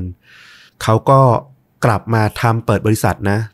แต่ว่าเหมือนโชคชะตาของเขามันคือโชคชะตาแห่งการช่วยเหลือผู้คนนะนะผ่านไปได้แค่ 3 ปีเท่านั้นเอง 19 กุมภาพันธ์ ปี 1985 ขณะที่ชาวาสเนี่ยกลับมาเยี่ยมเยียนเมืองเยอรมันของเขาเนี่ย ปรากฏว่าเขาอยู่ใกล้กับอาคารที่กำลังเกิดเพลิงไหม้อยู่พอดี แล้วเขาก็ไม่รอช้านะ ก็พุ่งตัวเข้าไปในตึกเพื่อไปช่วยคนที่อยู่ข้างในออกมาอย่างทันที โดยไม่คิดอะไรมากเลย เข้าไปเพื่อช่วยคนก่อน กว่าที่นักดับเพลิงจะมาถึงเนี่ยเขาก็ช่วยชีวิตคนได้พอประมาณนะ แต่ที่แรกมาเนี่ยก็คือ เขาถูกไฟไหม้เป็นแผลสาหัส จนต้องอยู่นอนโรงพยาบาลอะรักษาตัวอยู่นานเลยทีเดียว เขาบอกว่าในยามที่มันยากลำบาก คือผู้คนกำลังยากลำบากเช่นนี้เนี่ย ความรักที่คุณมีต่อเพื่อนมนุษย์เนี่ย จะทำให้คุณอะยิ่งแข็งแกร่งขึ้น มันคือเหตุผลที่ทำให้เขาอะรู้สึกว่าเขาต้องทำให้สำเร็จเพื่อช่วยชีวิตผู้คนเหล่านั้นนะเขายังบอกอยู่ว่าทุกคนน่ะก็อาจจะได้มีโอกาสสักครั้งในชีวิตที่ได้อยู่ในสถานที่ที่อาจจะมีใครสักคนอะขอความช่วยเหลือ สิ่งสำคัญก็คือ คุณต้องมีความเป็นมนุษย์มากพอ เพื่อที่จะช่วยเขา การดำน้ำในทะเลสาบเยเรวานในวันนั้นอะเขาบอกว่าทำให้เขาสูญเสียอาชีพนักกีฬาไปก็จริงนะ แต่ถ้ามันเกิดขึ้นอีกอะ เขาก็ยังจะทำมันเหมือนเดิม ทุกครั้งที่มันเกิดเรื่องอะสำหรับเขาแล้วมันไม่มีทางเลือกอื่น โดยเฉพาะที่เยเรวานอะ ที่เทเลสาบนั้นเขาบอกว่า มันคงไม่ถูกต้องเลย ถ้านักดำน้ำที่เร็วที่สุดในโลกอยู่ที่นั่นแล้วไม่พยายามที่จะช่วยแม้สักนิดเดียว ความเป็นมนุษย์ในตัวของเขาเนี่ย ได้ผลักดันเขาออกไป ถ้าเขาไม่ทำเขารู้สึกว่าพระเจ้าจะต้องลงโทษเขาในที่สุดแน่นอน อ่าก็เดี๋ยวสรุปอีกนิดนึงก็คือในปี 2014 ก็มีการจัดโอลิมปิกฤดูหนาวนะ จัดขึ้นที่ประเทศรัสเซีย คุณชาวัตคาราเปนทายเนี่ยเขาก็ได้รับเกียรตินะ ให้วิ่งคบเพลิงระยะที่ 2 เป็นตัวแทนรัสเซียถือคบเพลิง ปรากฏว่าวันรุ่งขึ้น เขาปรากฏตัวอีกรอบหนึ่ง ได้รับคบเพลิงแล้วก็วิ่งต่อ แต่คราวนี้เนี่ยในฐานะของชาวอาร์เมเนียนะ ซึ่งเนี่ยตรงเนี้ยมันแสดงถึงความยิ่งใหญ่ความเป็นตำนานของเขาอะ่ะ คือมันเกินกว่าเรื่องของดินแดนเรื่องของเชื้อชาติสัญชาติไปละ เขาเป็นตำนานที่ถูกจดจำของทั้งรัสเซียแล้วก็อาร์เมเนีย เออสามารถเป็นตัวแทนวิ่งคบเพลิงให้ทั้งสองประเทศได้ นอกจากนี้เนี่ยใครที่เป็นสายดาราศาสตร์ ถ้าคุ้นชื่อนะ มันจะมีดาวเคราะห์น้อย รหัส 3027 มีชื่อว่าชาวาช อันเนี้ยไม่ต้องแปลกใจเลย เพราะว่ามันก็ถูกตั้งตามคุณชาวาชนี่แหละ คณะกรรมการตั้งชื่อดาวเคราะห์น้อยของรัสเซียเนี่ยของโซเวียตอะนะ ตั้งให้เพื่อเป็นการระลึกถึงวีรกรรม วีรบุรุษอย่างชาวาชที่ได้กระทำในวันนั้นนั่นเอง สมควรที่จะได้มากๆ คือตลอดเวลาที่ฟังคิดออกอยู่คำเดียว คือคำว่ายอดมนุษย์อืมคือยอดมนุษย์จริง ๆ ไม่ได้มีแค่ในการ์ตูนไม่ได้มีแค่ในหนัง เราเห็นต่างจากที่คุณชาวาสเขาพูดนิดนึง เขาบอกว่าถ้าเป็นมนุษย์เนี่ยจะต้องทำจะต้องช่วยแบบไม่คิดชีวิตแบบเขา ซึ่งส่วนตัวเราเราว่าธรรมชาติของมนุษย์ไม่ได้เป็นแบบนั้นอ่าธรรมชาติของมนุษย์คือ ไอ้ช่วยอะช่วย แต่สุดท้ายก็คือต้องดูตัวเองก่อนอะว่าไหวไหมว่ารอดไหมก่อนอะเออแต่การกระทำของคุณชาวาสนี่คือ ช่วยตรงหน้าก่อนโดยไม่ได้คำนึงถึงตัวเองเลย ว่าจะเกิดอะไรขึ้น อืม ซึ่งสำหรับเราอะน่าชื่นชมมากแล้วมันไปอีกขั้นหนึ่งแล้วอะเราถึงใช้คำว่ายอดมนุษย์ แต่นิดนึงฟังเรื่องนี้จบได้สองประเด็น ประเด็นแรกคือยอดมนุษย์ ชื่นชมคุณชาวาสอีกประเด็นหนึ่งคือ รัสเซียเนี่ยคือตัวอย่างของการปกครองที่โดยส่วนตัวเราไม่ไหวเลยจริง ๆ คือ พอเกิดปัญหามันไม่ได้มีการพูดคุยถกเถียงแต่มันปิดอะอืมคือไม่ได้ตัดสินจากแค่เรื่องนี้นะ แต่พอดีที่ผ่านมาอย่างซีรีส์ที่ได้ดูเมื่อไม่นานมานี้ก็ เช่นแบบเชอร์โนบิลอย่างเงี้ย อ่า ชัดเจน โรงไฟฟ้านิวเคลียร์ที่มันแบบรั่วไหลอะเรื่องเดียวกัน concept เดียวกันเลยคือ ความเสียหายมันเกิดขึ้น ไอตอนที่มันเกิดขึ้นมันไม่มีใครอยากให้เกิดหรอก ใครก็เกิดได้ ประเทศไหนก็ทำให้มันเป็นได้ จะประชาธิปไตยจะคอมมิวนิสต์เป็นได้หมด แต่หลังจากที่มันเกิดแล้ว การป้องกันไม่ให้คนที่ไม่ได้รู้อิโหน่อิเหน่เขาได้แบบเตรียมตัวหนีออกมา หรือไม่ไม่ให้เข้าไป หรือ save คนที่จะแบบทำหน้าที่เข้าไปช่วยเหลือแยะ ไม่ได้เลย คือเชอร์โนบิลนี่เป็นตัวอย่างที่แบบเลวร้ายที่สุดในมนุษยชาติครั้งหนึ่งเลยสำหรับเรานะ กับอุบัติภัยอะไรอย่างเงี้ย และนี่แหละมันมาพร้อมเหตุผลเดียวกันเลยคือ รัสเซียคือจักรวรรดิอันเกรียงไกรที่แบบจะผิดพลาดไม่ได้อะซึ่งเป็น mindset ที่สำหรับเรานะ โอ้โห ไม่ได้เกิดประโยชน์กับใครเลยอะจริง ๆ มันแค่ตอบสนองชุดความคิดบางอย่างของเหล่าผู้นำเท่านั้นเองอะอืมอืม แต่อันนี้ถกเถียงได้นะ ก็คือรู้แหละว่าทุกการปกครองทุกประเทศมันมีบวกมีลบ มีข้อดีข้อเสียแหละ แต่อันนี้คือส่วนตัวแชร์กัน อยากแชร์ให้ฟัง เรามองว่ามันอาจจะไม่ได้อยู่ที่ระบบการปกครองโดยตรงนะ แต่ก็ม่มีส่วนแหละ เพราะว่าระบบการปกครองมันก็ส่งผลต่อแนวคิดของคนที่อยู่ในนั้นนะเนาะ แต่เรามองว่าเรื่องของการปกปิดข้อมูลอะการพยายามเอาปัญหาไปไว้ใต้พรมอะมันมีอยู่ทุกที่ เราว่าเรื่องเนี้ยเป็นจุดสำคัญที่ไม่ควรจะเกิดขึ้นในทุกๆทที่เลย ปัญหาทุกอย่างมันควรจะถูกพูดถึงและถูกแก้ไข ไม่ใช่ถูกกลบเพื่อเพียงให้เห็นว่าทุกอย่างยังปกติ เพราะแท้จริงแล้วสุดท้าย มันไม่เคยมีอะไรที่ปกติแน่นอน ถูกต้องเลย ถูกต้องเลย นั่นแหละ แต่ที่เอาเรื่องปกครองมาพูด เพราะมันอดคิดไม่ได้จริงๆ เพราะต้องยอมรับนะว่าแบบในประเทศที่มันแบบประชาธิปไตยกว่านี้มันแบบ อะรัฐบาลอาจจะพยายามปกปิด แต่สุดท้ายมันก็จะมีคนแฉอะนึกออกว่า ใช่ มันจะมีการพูดคุย มันจะมีข้อมูลหลุดออกมา โอ้โห นี่รอกันไปตั้งกี่ปีอะกว่าคนทำดีจะได้รับการตอบแทนอะแถมข่าวที่ออกมาหลังจากนั้นน่ะที่เป็นบทความเนี่ย คือบทความเชิดชูนะ แต่ไม่มีการระบุเรื่องของผู้เสียชีวิตนะ เหมือนว่าเหตุการณ์นั้นไม่มีผู้เสียชีวิตอะเออ อันนี้เราเล่าเพิ่มนิดหนึ่ง นั่นน่ะสิ มีเหรียญกล้าหารเพิ่มขึ้นมาอีกกี่หมื่นกี่แสนเหรียญนะก็ไม่มีประโยชน์ ถ้าเป็นอย่างเงี้ยเออหาทางป้องกันแก้ไขดีกว่า เอาแหละ ไปไกลแล้วแต่จริง ๆ คือโดยหลักคือแบบต้องชื่นชมอะมนุษย์แบบเนี้ยคือสุดยอดจริง ๆ แล้วภาพยนตร์น่ะ ภาพยนตร์เนี่ยจริง ๆ แล้วมีเป็นสารคดีชื่อว่า Swimmer นะออกมาปี 2012 แล้วก็มีหนังคนแสดงเนี่ยชื่อเรื่องว่า20 Lives 20 ชีวิตก็คือจำนวนที่คุณชาวาสามารถช่วยไว้ได้นะแต่ว่าหนังเนี่ยมันเป็น เท่าที่หาข้อมูลนะ มันเป็นโปรเจกต์ที่อยู่ระหว่างพัฒนา มันยังไม่มีตัวหนังออกมาจริง ๆ แต่ที่ดูก็คือเป็นหนัง